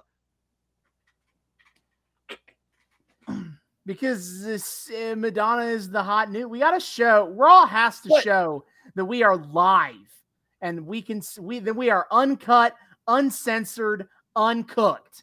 So we are going to talk about pop culture. but yeah uncooked raw yeah but like but fucking but you have Cyndi Lauper just talk about her and it's a much like oh, What was, what was Cyndi Lauper doing in 1994? i don't know but Nothing. wwf Nothing. That's right. She wasn't doing anything. To be fair, I also don't don't know what the fuck Madonna was doing in Yeah, I, I didn't really pay and I didn't write down what he said. I just remembered he brought up Madonna and was like, okay, thanks, Vince. yeah, sure, sure, Vince, whatever. But yeah, um, they also try to hint at like, so Harvey Whippleman has been feuding with Howard Finkel, the ring announcer. And like at one point in the match, Harvey Whippleman just starts talking shit to Howard Finkel. Harvey walks away, and then Howard gets up from his chair like he's got to go do something, and then he doesn't do anything. Uh yeah, that's a feud that'll sell tickets. I can feel the heat emanating off. God, I don't care. God, I yeah, so Earthquake hits all of care. his moves, which is he hits mm, the belly to belly, then an elbow drop, then a leg drop, and it's tremor time. So he starts jumping up and down in a circle, and then he runs and sits on Adam Bomb as he does for the win. And Gorilla, who is on commentary for this match, calls it a 6.5 on the Richter scale. Thank you. Yeah, we got to put over that earthquake measures on the Richter scale. Waggity, waggity, waggity, wag. So now we cut back to Paul Bearer, who is in an old abandoned theater, and he is like up in the up in the up in the seats, and Yeah, they have to, a like, small tiny spotlight, spotlight. find him. Yeah, which takes about 30 seconds. He's he's like a decent bit into his monologue before the spotlight actually fucking finds him. Uh and he goes, "I hope you all are you I hope you love all the matches you've seen so far." I, have haven't. I have no. not. No. Uh, but then Like, here's, "Here's another one one. For, here's Yeah, another one. He's like, I don't know how to transition this. Here's another one. We've already talked about how I'm very unhappy. They just wrote Paul Bearer to have no jokes. Um, but They're famously zero personality. Yeah, so the next match is WWF champion Bret the Hitman Hart versus Yeah. Kwang. Who? Oh, uh, Uh, I, the- yeah, I didn't realize we were uh getting in this video to watch an early preview of Ant Man three. Oh, right, of course. Yeah. Yeah, That's, that's very like- topical. That movie comes out to that movie comes out tomorrow from the Yeah. time from the day we were recording this. Um, I have no frame of reference for anyone else whose name sounds like Kwang or Kang or whatever. Kwang the Conqueror is uh, is uh so Kwang over here is the future. Sound like you have a speech impediment whenever you say it. The you you cannot say Kwang without sounding like you you struggle with saying the letter R. It's Kwang. Ah, Kwang the Conqueror. Be valley Very, valley very quiet. quiet. I'm, I'm hunting hunting for Kwang. All right. Oh god. Oh no. So Kwang is uh the future Savio Vega, who is most known for being like Steve Austin's like first WrestleMania opponent and being part of Los Boricua and the leader of Los Boricuas. oh, I remember Puerto that. Rican dudes. I remember that name vaguely. Because we we were in the Attitude Era for Gang Wars. Yeah, oh, Yeah. Oh yeah. Um. the race war. I mean the gang war. I mean the faction war. Yes. So, but before he was Savio Vega, he was Kwang. They put him in a mask and they pretended he is a martial arts expert. Because Yeah. he does like the like the tiger claw thing. He does the tiger So claw the- thing. He'll like jump and do something approximating. He'll like a kick. kick. He'll do a round. He'll do something of a roundhouse kick. Therefore, he is a martial arts Yes. expert. and and we see off the bat uh okay well for, first of all first of all okay before we before we get to to, to stuff in ring i do i do want to give a shout out to i don't know. So bret's making his entrance and he is so so supremely over. He's hot dogging with the crowd. Uh i don't know who had a better night. Uh the kid who got the the the, the customary sunglasses um or the fucking teenage girl next to that kid who managed to like grab the side of Bret's head, pull him in, and sneak in a fucking kiss on his cheek. I don't. What one of those two had the best What? night of of either what? of their lives. and got- I'm not sure which it is. What what what fortitude to do that? Pull that shit. There there is an audacity, Austin, that you can only find in 13 year old girls. She, that 13 year old girl was said, uh, "You miss hundred percent of the shots you don't take. You don't take yeah and bret doesn't like rebuff her anything he just kind of like he's like oh okay i guess this is All happening right, now." I guess, all right, I guess we're doing this. because bret is a is a treasure and the world does not deserve him but so he eventually does make it in ring uh and he and uh he and kwang are are starting to kind of like get warmed up and kwang oh god he's got the green mist and he he Uh, shoots excuse it up you. He sprays it up in the air but excuse you, Vince calls it that green slime, is what he calls it. The worst part is they're these fucking wrestling weeaboos probably have come up with a, a distinction between green mist and green slime. I I Yeah, I mean, they have a distinction between all the color mists. like Yes. What green, black, red? They all got. They got fucking means. but yeah, I uh, guess I guess the green mist either uh doesn't do anything or is supremely cheap to get your hands on because or sorry, the green slime because yeah, my man just at the beginning of the match before the match even really starts He just spits it up in the air. He doesn't spit it at. Bret. Uh, so I, and he doesn't ever use it ever again in the so i guess it, maybe may, maybe that one's just for aesthetic i don't know but Well, he's a dumb. Well, or he's just a dumbass. or he's just a dumbass well if your name is kwang your name you probably don't rank super high on the Yeah. in-ring intelligence scale So Bret starts working the arm, and Harvey Whippleman over get they pick up his audio where it's like, "This man is gonna humiliate you." Yeah, I doubt that Whippleman. i somehow Uh, doubt that one But Bret, while he's got Kwang in an arm hold, he spits at Harvey. he does i missed that No, he like he just has him in an arm hold. He like spits like the way you just like you know normally Yeah. just like spit. bret's like He- fuck this guy he directs it at Harvey. fuck this guy and his stupid mustache Yep. Here's Uh, what I think about your supposed man who will embarrass me. Uh, yeah, but but Kwang, but Kwang he throws Bret out of the ring and Bret hurts his wrist. Oh no. Uh oh yeah. Also, I I I need to set up for a payoff in a little bit that Bret is like, or wait, wait, fuck. No, this is later. No, this is later. Never mind. Never mind. Never mind. Keep going. Keep going. I got I got my wires crossed for a second. Uh, yeah. So Bret we have Bret, we have the Bret best has- has a has the- a We, wrist as a for it. Yeah, but we got the best flash cut ever where Kwang has Bret against the ring post and he goes to karate kick him and he misses and kicks the post. And then they oh, flash ass. cut to Kwang beating Bret's ass in the ring with no Yeah. context for how we got from A to B here. We had a we had a commercial break and then an, another one two seconds after the last one ended Yeah, and now all of a sudden we're s- Yeah, and then I snarked about the not the trapezius area hold because they start Kwang starts working like a claw hold where he like claws into Bret's traps. oh of no course, Bret, with full ability to use his arms and legs, is simply incapable of escaping this claw.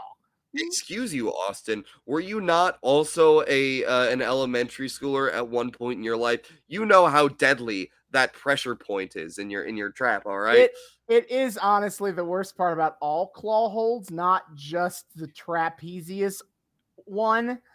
That it's like it's it's he's just clawing, he's just like pawing you with one hand. Why are you not doing literally anything to get out of this? that deadly pressure point it paralyze you can't you can't do anything someone someone gets you there and it's it's all over you're done And then this match kicks into high gear because Owen Hart calls in on commentary. Commentary. That's a.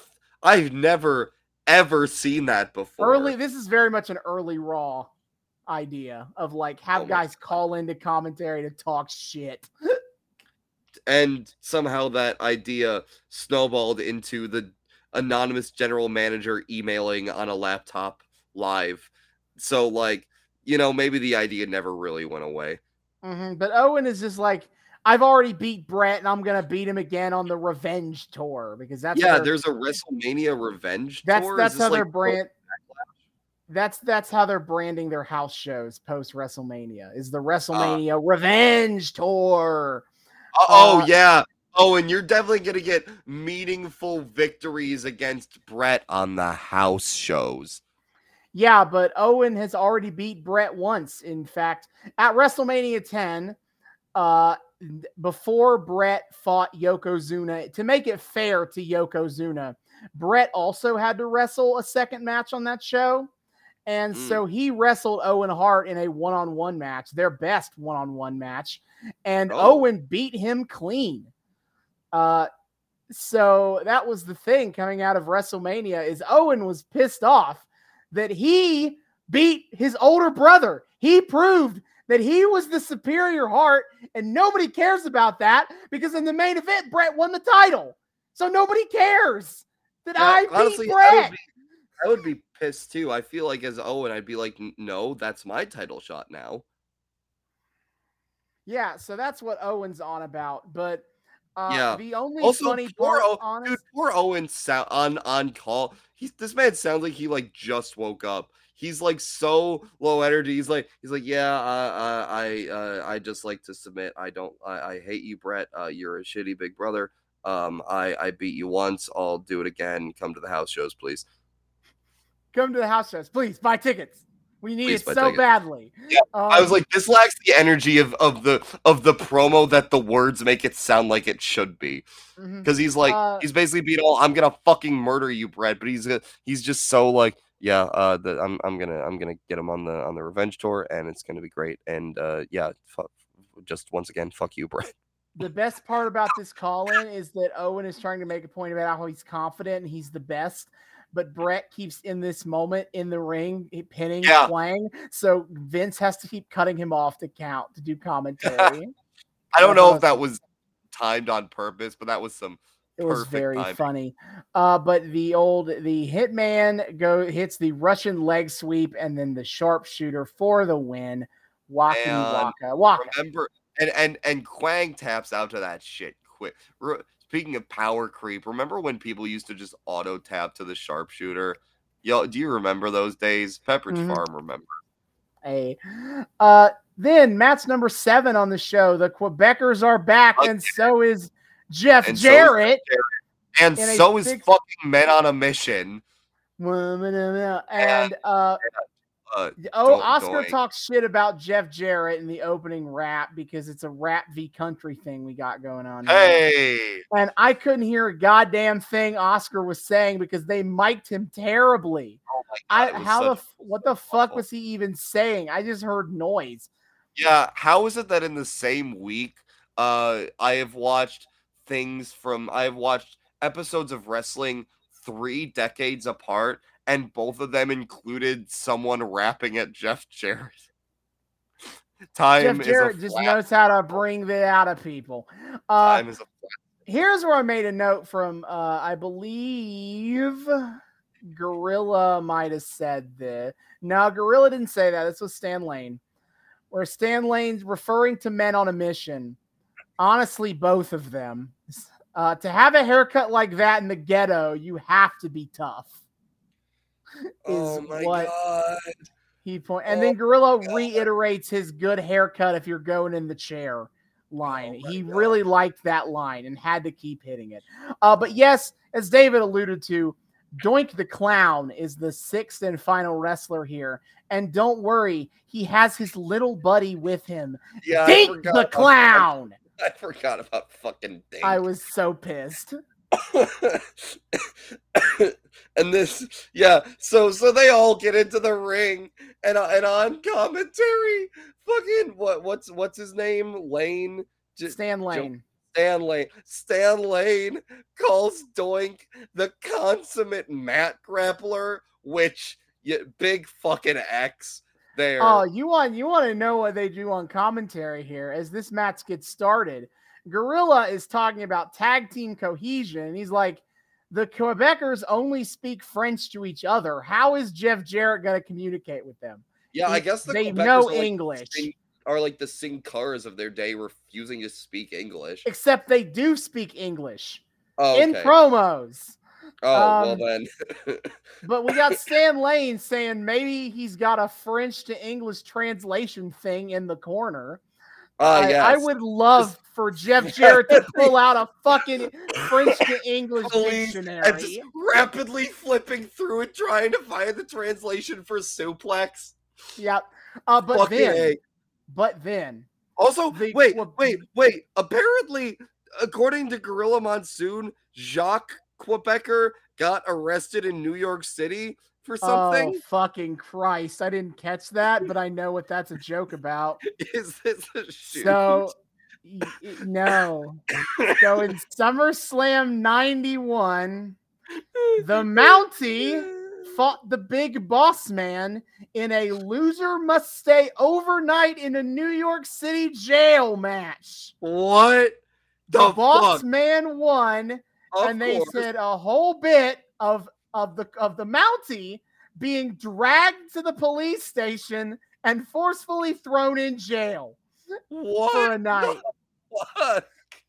Man, why? Why is the new generation, Austin? That's why not the new it? generation. That was 91. That was golden era. They did that shit. Okay, well, the golden era is also fucking goofy half the time. The the the new generation just crystallized it. hmm Okay, but uh, on the commentary, Jacques and Pierre like hug each other or something, and Stan Lane and uh, Gorilla go full gay or European, or more accurately, gay or Canadian about it. Oh Where they're God. where they're like, you know, Canadian, you know, that's that's that's kind of weird how they embrace each other like that. They're like, well, you know, they apparently do that all the time in Canada. That's apparently a thing. No, it was fine. They turned to the camera and said no homo. It's okay. They said no homo. They're just Canadian. They said no homo, but but in French. Yeah. Also, man, at one point we get a close up of like Doink. Man, that is not Not Matt, Matt Borne. Borne. it's not Matt Borne. Nah, Like, he, he you can't, like, gone. Like you can't tell. Like if you were in the crowd, you wouldn't be able to tell because the makeup is just so like like. I know for a fact that the makeup can do a really good job at disguising whoever the fuck is under it. Because I've seen a clip of Jericho disguising himself as Doink the Clown and did not register that it was Jericho until he revealed himself. And someone Mhm. said that's Chris Jericho. But like when you get really up close, I don't remember exactly what Matt Borne looks like, but I know generally what his face looks like under the Doink makeup, and that did not quite line up. Oh no. Yeah. So a significant part of the match is Doink the Clown getting his ass kicked because guess what? As I mentioned, Mo and Mabel both suck. So guess yeah, who's got to be the one to like so, do work most of the match? So one member of Man on uh, of Man on a Mission starts the match. Uh, but he very quickly tags into Doink, and Jarrett's in the Jarrett's the current legal man when Doink tags in, and Jarrett, Jarrett is looks, terrified of fighting Doink one on one. Yeah, Jarrett is apparently scared to be in the ring with Doink X. This X? is on, this is the dorkiest Jeff Jarrett has ever looked. Is being afraid to fight Doink the clown. Maybe he's got a fear. Maybe he's just got. Maybe he's just scared of clowns. You know, perfectly understandable. So it's a lot of three on one on Doink, and to which commentary in Gorilla being a idiot is like Dude. yelling at Doink for not tagging out, as if Doink has just been choosing to not do that, as opposed Dude. to just getting his ass kicked. Yeah. So so at one point, so so like once it kind of becomes clear that Doink is staying in this match for a hot second, um, fucking Gorilla is like, um, the, he, he's commenting on the lawlessness of this match, and he's like, uh, one referee cannot handle a six man tag, and Gorilla, I'm gonna need you to stop fucking asking questions. And then, but yeah, he does admonish Doink with a with a comment that feels uh mm, a little a little metatextual, intentional or no, with Doink doesn't know when to get out, which um considering they felt the need to carry on this gimmick even after Matt Borne Rage quit. Uh yeah, I would agree. Get this hey. get get Doink the fuck out of here. Get him out. Not of this match, just in general. Run him out of town. I don't care. Yeah, so and, and the commentary are like, I guess the baby faces didn't do their homework. Just realize they need to like tag in and out. And I'm like, holy shit. The heels have just been beating up Doink this whole time. When and did Doink somehow, have tagged somebody out? There are somehow let's go Doink chants going the entire time. Doink Why is, is he over? over. And Why? Is the, Why is this dumb fucking clown over? He gets beat up the entire like time. Clowns. No, uh, they will, don't. That's Some incorrect. People like clowns. Um, well, I guess they are fans of a company that was founded by Vincent K. McMahon. So you know what that stands. Yeah, so I to say before before they focused solely on Day on Doink, uh, there was a Pierre versus Mo set up, and I wrote the battle of the less famous tag partners which yeah. I don't, which is fair. I, I mentioned the PCO thing, but like more people know who the Mountie is, Mountie is. than than who PCO is. Which is so I will 100 percent say shame. Pierre is the less famous uh, Quebecer, and obviously Mo did absolutely nothing in wrestling. Yeah. if Mabel and, and, did nothing, Mo did less than nothing. Oh, Mabel did so much shit. Uh, he won King of the Ring. He was in the Ministry of Darkness. He gained a gimmick where he is the world's biggest love machine and he oh, fucks oh, people in the ass as his finisher. Oh, he, no. he did so much shit. He wasn't terribly good, but he did do a no, lot. No, he wasn't good. I'm going to be clear of that. But he has a very long and well known career. Oh my God. Yeah, so they're they're just beating up on Doink the whole time. They are not letting uh, men on a mission get out on this on this match. Um and uh fucking uh so Doink uh, Doink keeps inching closer and closer to Hope spots. There's this one point where he's like he's he's about to be subject to a the the same fucking I think the same like assisted swanton move from the Quebecers, but yeah, he just kind of like they use the they try to do the tower and he and he yeah, like and he, he like sits, sits up. up. He's laying down and he sits up and the crowd goes feral. Seeing the crowd go feral for Men on a Mission X Doink just it hurts my brain. But eh, I mean, it's I guess it's cool that these dudes, even if none of them left a terribly impactful, proud legacy, uh, it's cool that they were naturally over like this and could get this much of a reaction from the crowd, bizarre as it is. But also, well, I did. I okay, I finished this with, but why was it booked like this? And I guess you've made it clear that's because Men on a Mission fucking suck. Like Mo and Ma- Mo nor Mabel could have worked the match. So it had They're to be like they're like a six man tag. Have fun, doink.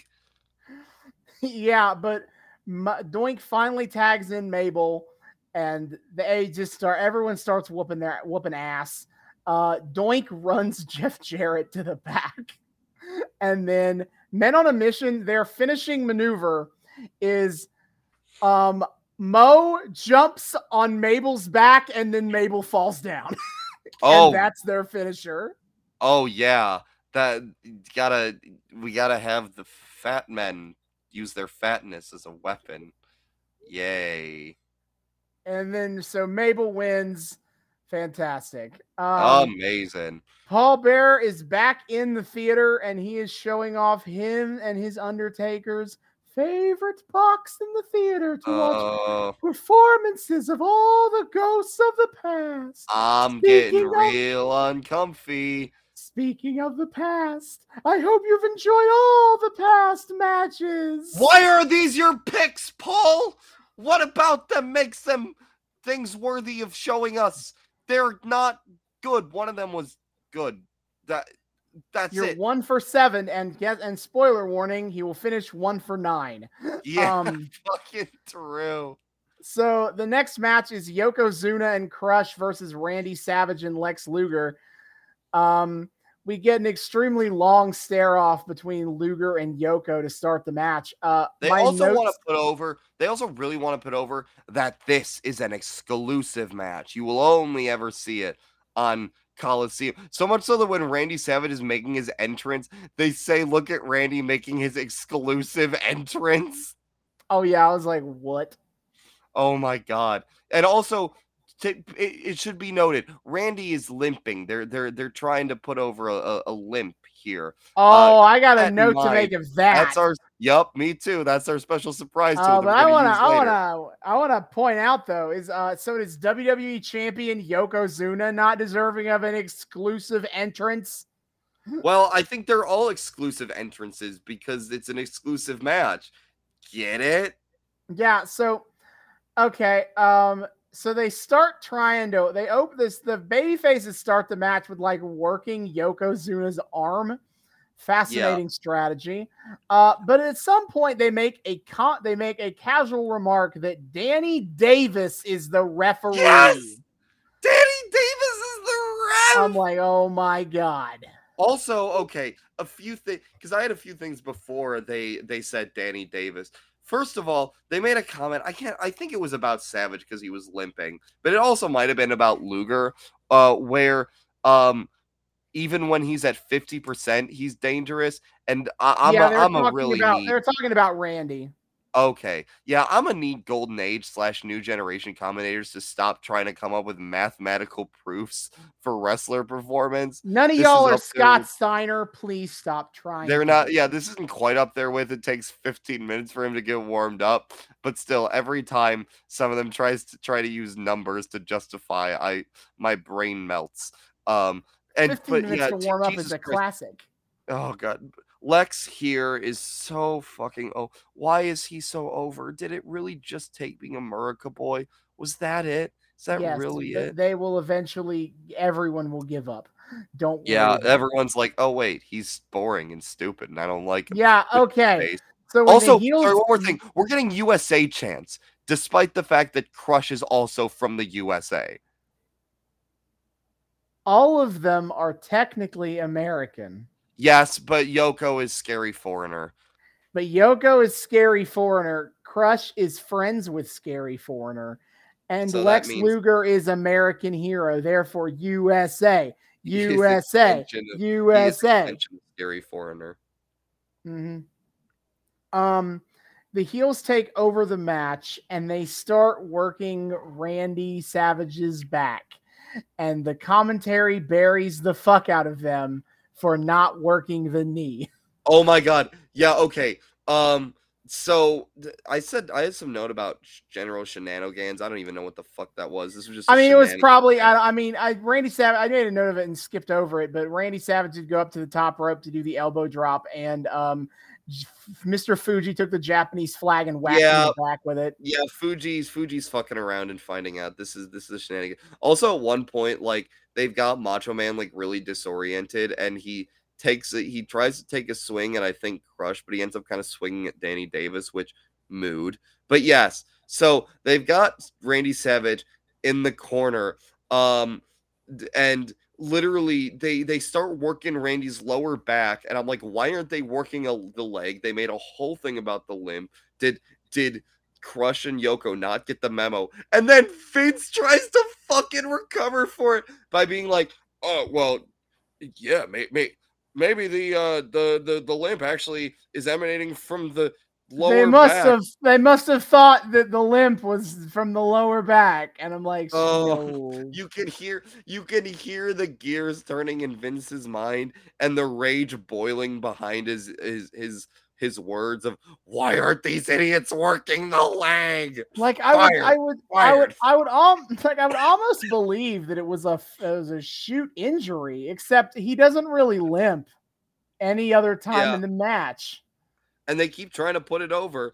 Uh and Gorilla and and meanwhile Gorilla on commentary's like, well, you know, I just work all the limbs just for safekeeping. oh yeah just just to be on the safe side. you gotta find it you Yeah, gotta they- they- you gotta on find the weakness so just work everything i'm like okay Gorilla's like, I'm a better wrestler than all these clowns. And then Gorilla goes on to imply that Yuka, Yokozuna apparently takes Godzilla tier shits. yeah and, that checks out and, Vin, and Vince and Vince follows it up with basically saying that Yokozuna is a motherfucking fat ass. Like it's it's like it's Gorilla's like, do you think Yokozuna breaks every toilet he sits on? And Vince is like, oh, I just think he breaks every bit of furniture he sits on.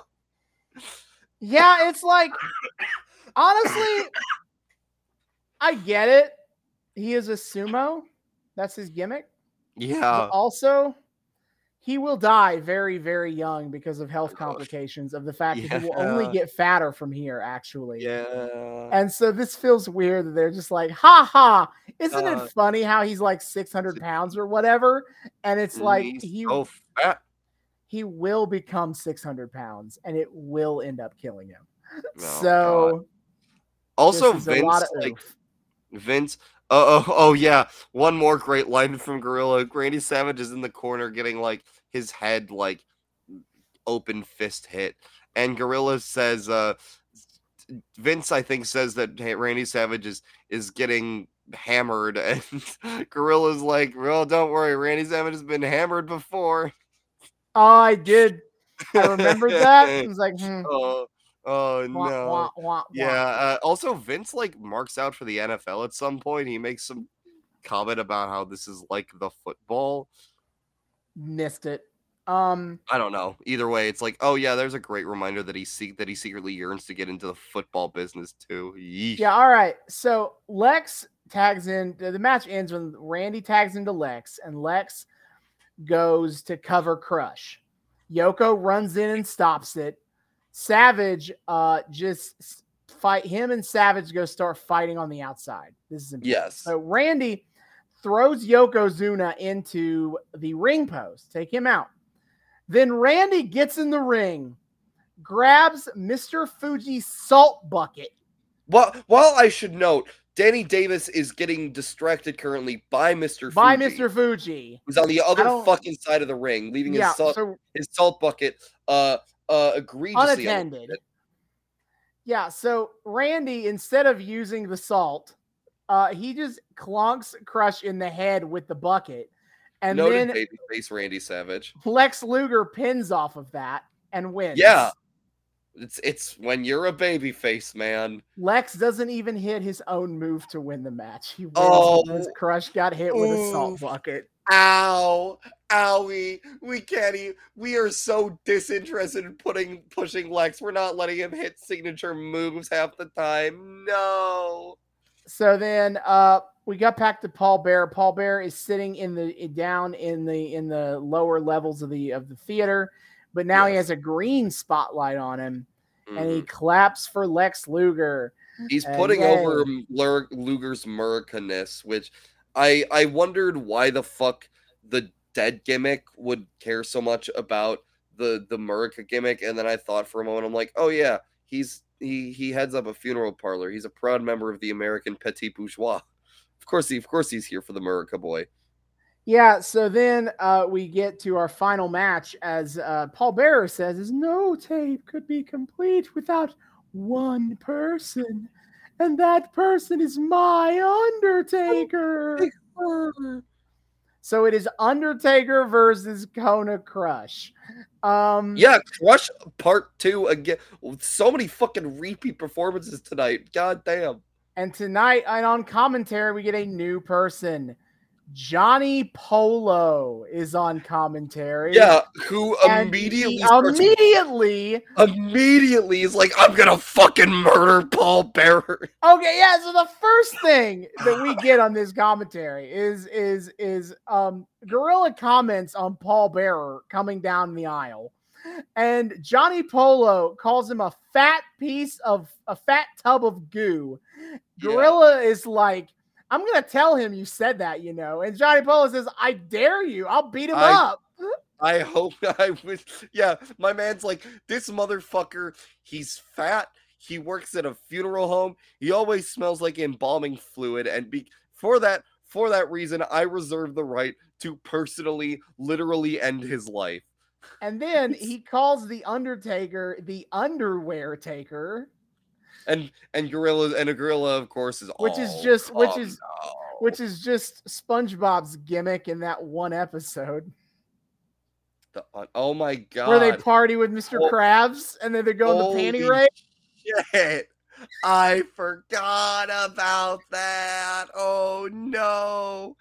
Yeah, so so okay, so Gorilla's all oh come on now. Except Gorilla does the oh come on now thing, and I guess Johnny Polo's immediately like, well, two can play at that game because the majority of commentary on this match is one of them like saying something slightly ribby to the other, and the other one going, Stop it, Ron, stop.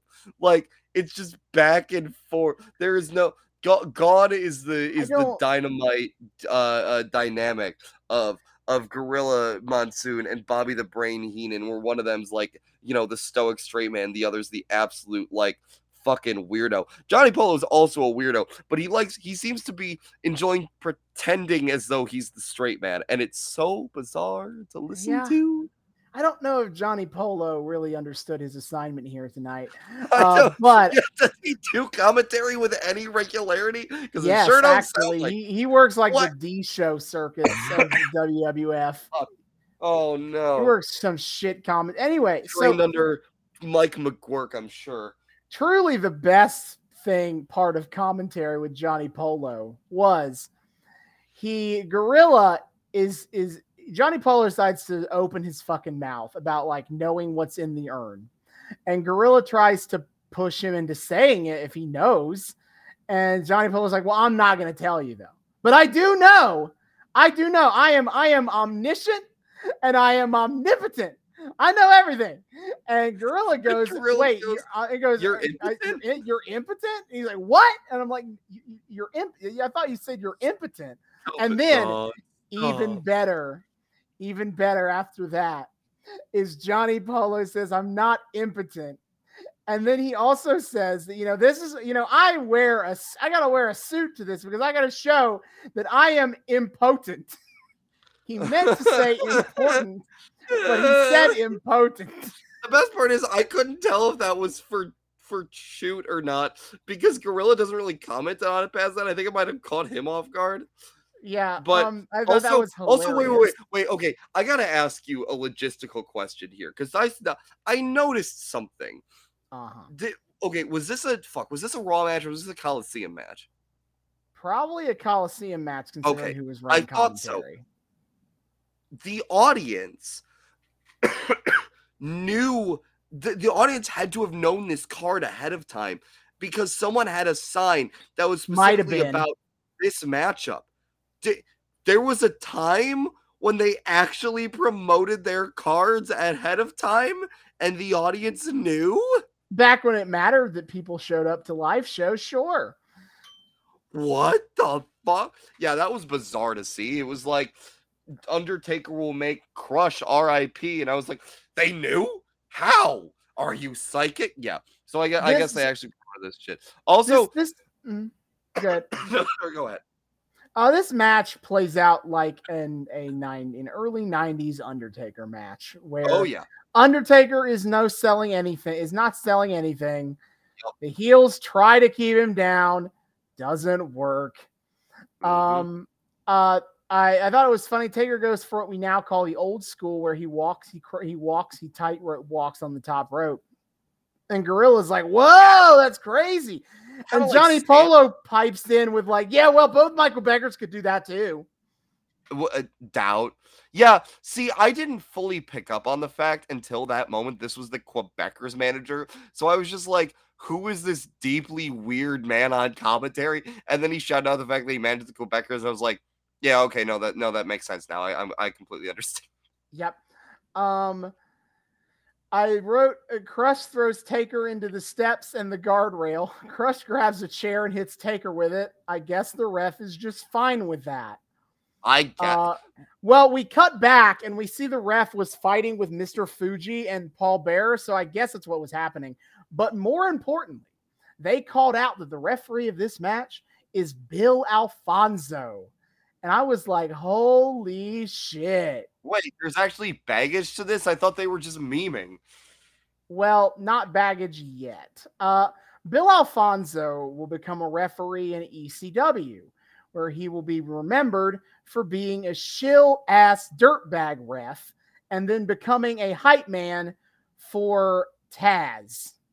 Oh, But he and, he, and being the most annoying, whis- annoying whistleblower in the history of wrestling. Like he is Oh. going to get a whistle and just blow on it constantly. Oh, a physical literal- whistleblower. Oh, no, okay. a physical one. He will he will get a whistle and he will blow it constantly. Only Oh, no. all whistle all the time.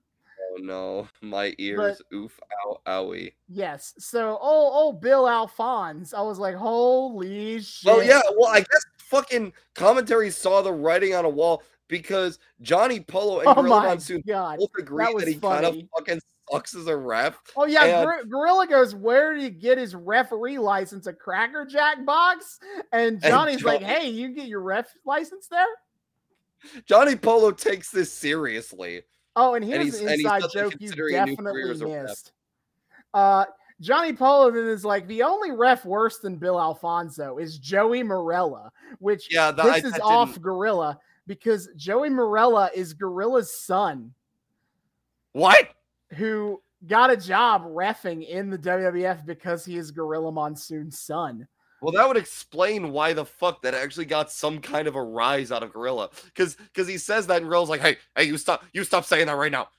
Yep, no, because Joey Marella, obviously they don't necessarily they don't acknowledge that on camera because Monsoon is not the same name as Marella, but Joey Marella is Gorilla's son. So Johnny Polo was taking a little bit of an inside joke on that Ah. one to be like, Gorilla you know who really sucks though? Joey Marella.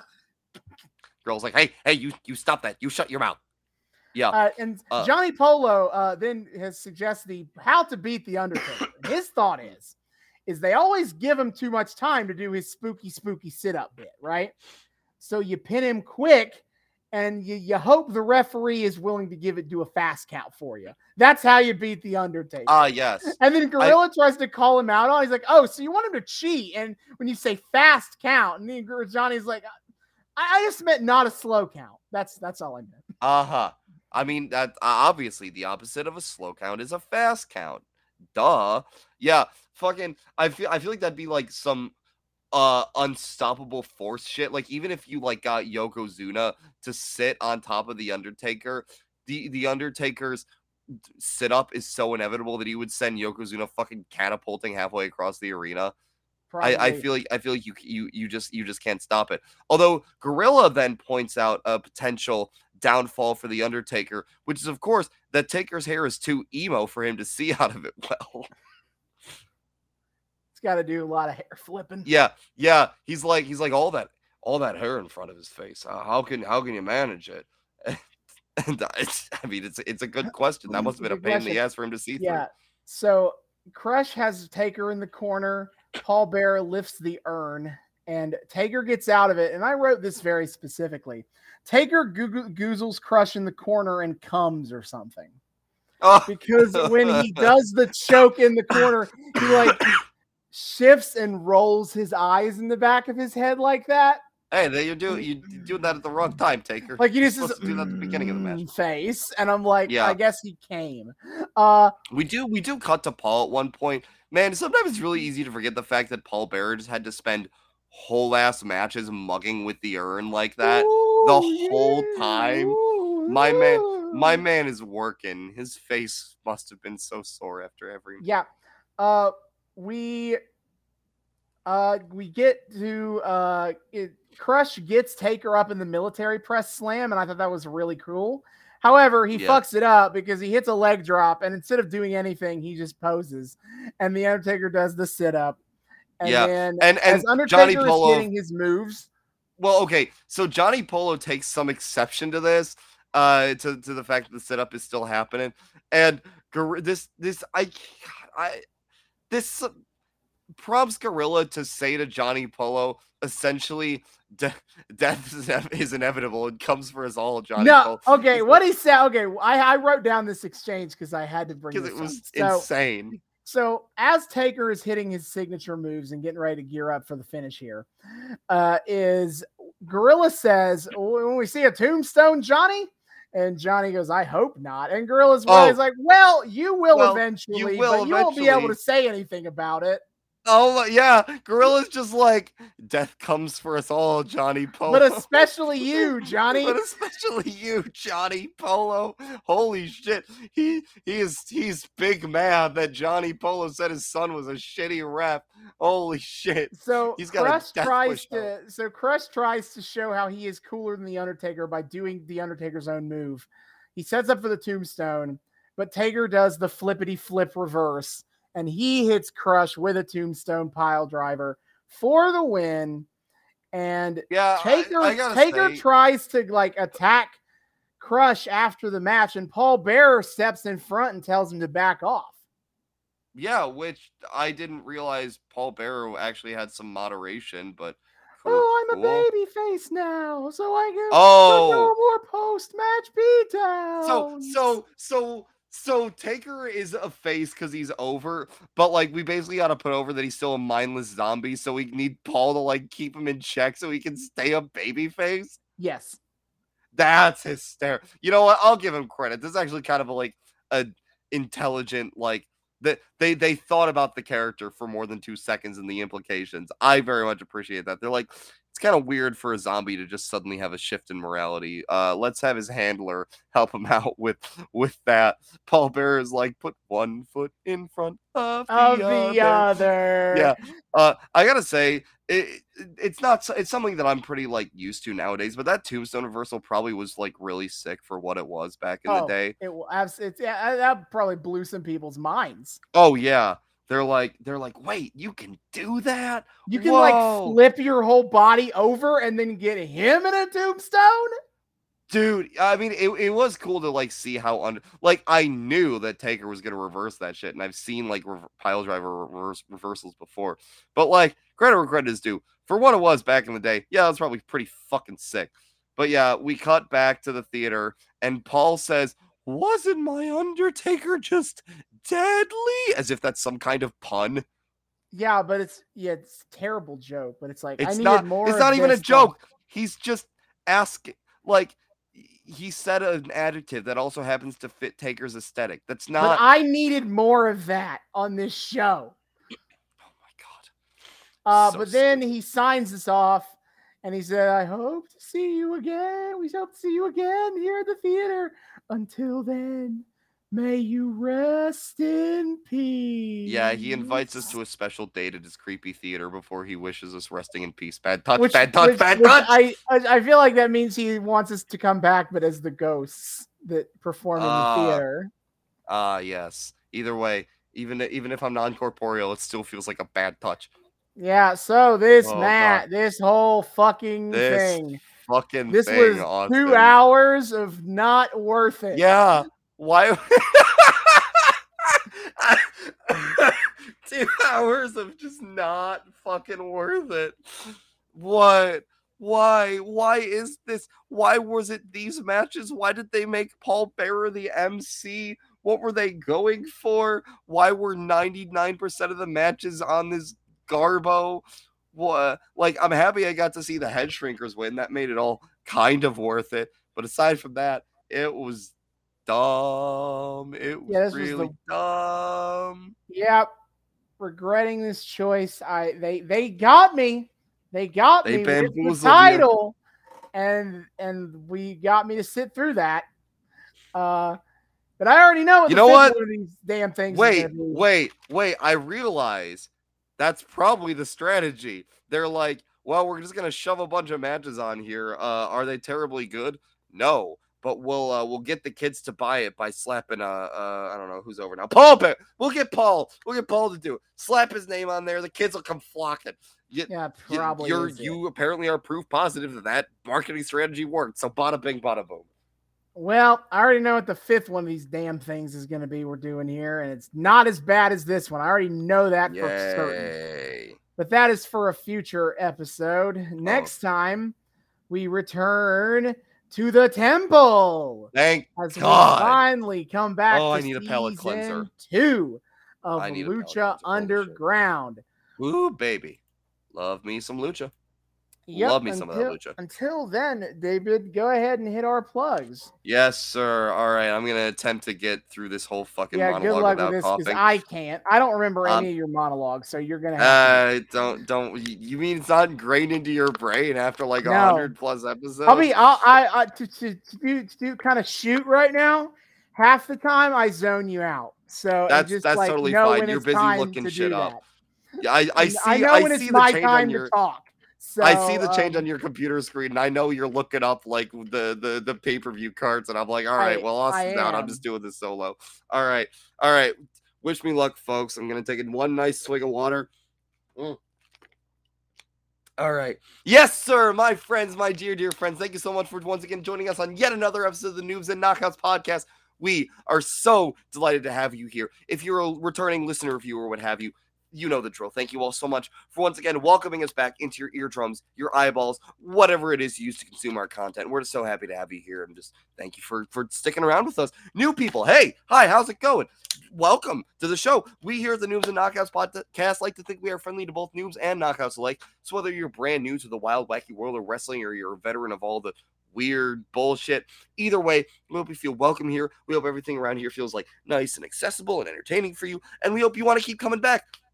If you would like to keep coming back, I will tell you the four main ways you can do so. You're obviously going to be using one of them right now, but I'll tell you about the other three anyway. So, first of all, of course, you can find us on YouTube. We are the Noobs and Knockouts podcast on YouTube. Hit subscribe, ring that bell, make sure it turns a nice little solid color so you get notifications every single time we drop a brand new episode. Give us that mm, sweet, sweet engagement. Of course, check out all of our playlists. Awesome is kind enough to organize all of the arcs that we follow all into their own separate playlists so you can follow one storyline all the way down without having to skip having to skip around a whole lot. It's a good time. And of course, on more recent episodes, you can see our beautiful, lovely faces and and uh, all the little visual gags that we hide in here for this all of you. Visual gags are David blowing his nose Da- Uh, sh- and sh- coughing and drinking water and coughing. and drinking water and and and tastefully draping a blanket over myself to sell the Palpatine joke at the beginning. Excuse you.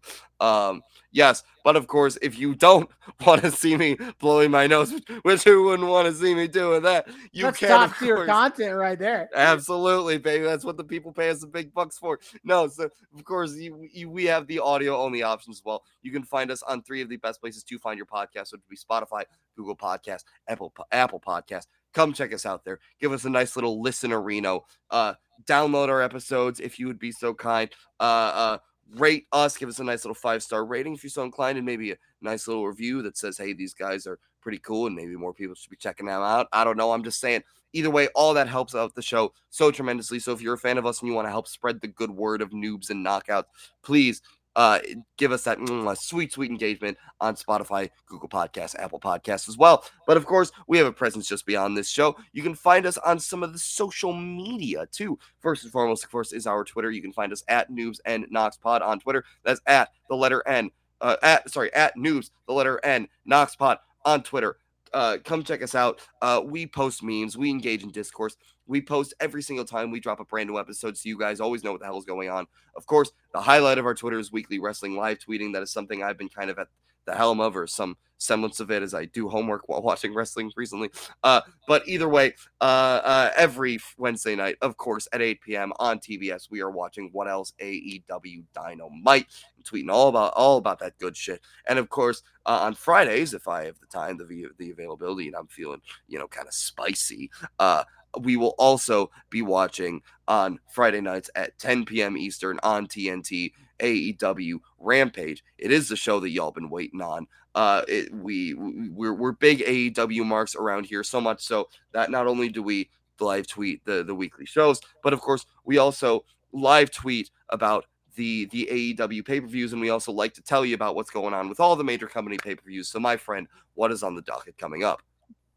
Yeah, so right now for Impact Wrestling, they're about to put on one of their Impact Plus exclusive shows. Decided to bring that up so I don't also only have four shows a year to talk about. Hey. Uh, as um, we have no surrender coming up Friday, February 24th. Me, Mickie mm. James versus Masha Slamovich, Josh Alexander versus Rich Swann for the world title.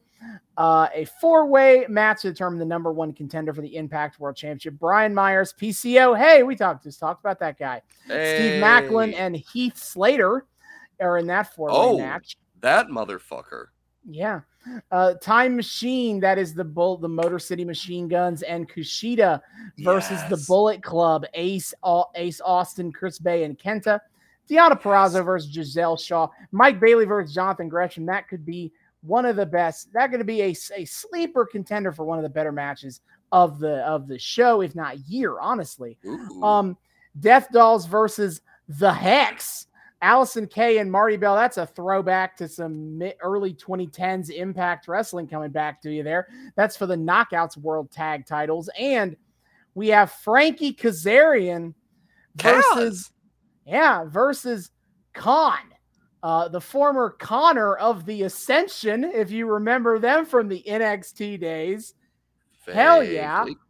As as he is now part of a cult group with Cody Deaner, Sami Callihan, and Alan Angels. He, oh, yeah. In kayfabe, Alan Angels has gone from a spooky, fun, haha cult to a spooky, serious, evil cult. So Damn, dude, it's that fucking cult brain. You get out of one, you just want to go right to another. Yeah, so this is available on Impact Plus, the Impact streaming service, as well as if you become a YouTube member, you can watch it live. Uh, for D- AEW, they got uh, Revolution coming on. They March got Revolution, 5th. and holy shit, this card went from like being one implied match to holy fuck, it be popping. I'll be honest, haven't watched Dynamite uh, yet this week. Yeah, I'm not surprised by any of the matches announced so far that I didn't already know about. But MJF versus Bryan Danielson in an Iron Man match for the Hell world yeah. title. The Guns versus the acclaimed and the and a battle royal two, winner, two battle royal winners in a four-way tag ta- team match. A four-way tag for the for the AEW titles. Holy shit! Moxley versus Hangman Page in a Texas Death Match. That's about yes. right. And Samoa Joe versus Wardlow for the TNT Championship. Ooh. That, they're that, who, that who, who they are just holding that belt warm for Mark Briscoe. Let me tell Fucking, you what. Ooh, that that that's that's that's your take. I'm I'm interested to see if they roll for they roll with that or not. Yeah, and then for WWE, uh, it, it, this will be dropping after Elimination Chamber, but that hasn't happened yet. Uh, so the next pay per view from s- release date of this episode is is WrestleMania 39. Oh, WrestleMania shit, goes Hollywood in addition to NXT Takeover, oh, Stand, oh, Stand and Deliver, we'll be definitely bringing you mats about that because I'm really loving NXT right now. Yeah, I, am a proud member of Chase University. Uh, yeah, you know, Austin's you know. been telling me a lot about about NXT, and since I've been kind of under the weather, I haven't been responding to a lot of his messages about it because I'm just so fucking out of it. But I I know he's into it right now. I know he's I feeling that NXT life. But in, at WrestleMania, it will be for the undisputed, the Uwu Championship. It will be 99% likely to be Roman Reigns versus Cody Rhodes. for Yes. the title. Uh, for the SmackDown Women's title, Rhea Ripley has called her shot. Mommy has called her shot. She Mm. will be facing Charlotte for the SmackDown title. And then Bianca be facing the winner of the Elimination Chamber match for the Raw Women's title. If Ooh. next week I am not here saying it is Bianca versus Asuka, I will be surprised. oh, oh, oh my, that sounds good. Yep. So that is where a WrestleMania goes. Hollywood is right now. That is April 1st and April 2nd. Uh, Stand and Deliver is also April 1st, but it will be taking place in the middle of the day.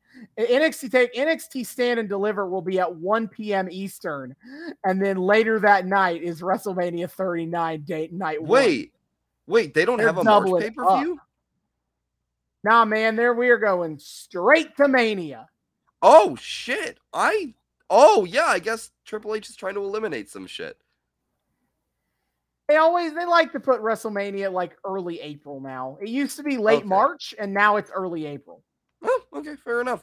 It's Well, been a hot second since it's been literally April 1st, though. I'll be say that. April Well- Fool's Day. Eh, I can my April Fool's Day prank be Sami Zayn versus Cody Rhodes for the Ulu title? Please, please. Holy shit! But yeah, that's Yeah. what's coming up in in in the wrestling world right now. Hell Uh, yeah! I will also, Oh. I will almost certainly be buying a significant number of the indie shows at rest for WrestleMania weekend. So if I have anything interesting I would like to point out for the WrestleMania weekend extravaganza, we'll be bringing it up as time goes on. please that's i we love we love wrestlemania weekend yeah no be sure to check all that out guys if you're a noob if it, pay-per-views are a great jumping on point Yep. um for for for stories and like kind of getting into a new chapter of of each company's story.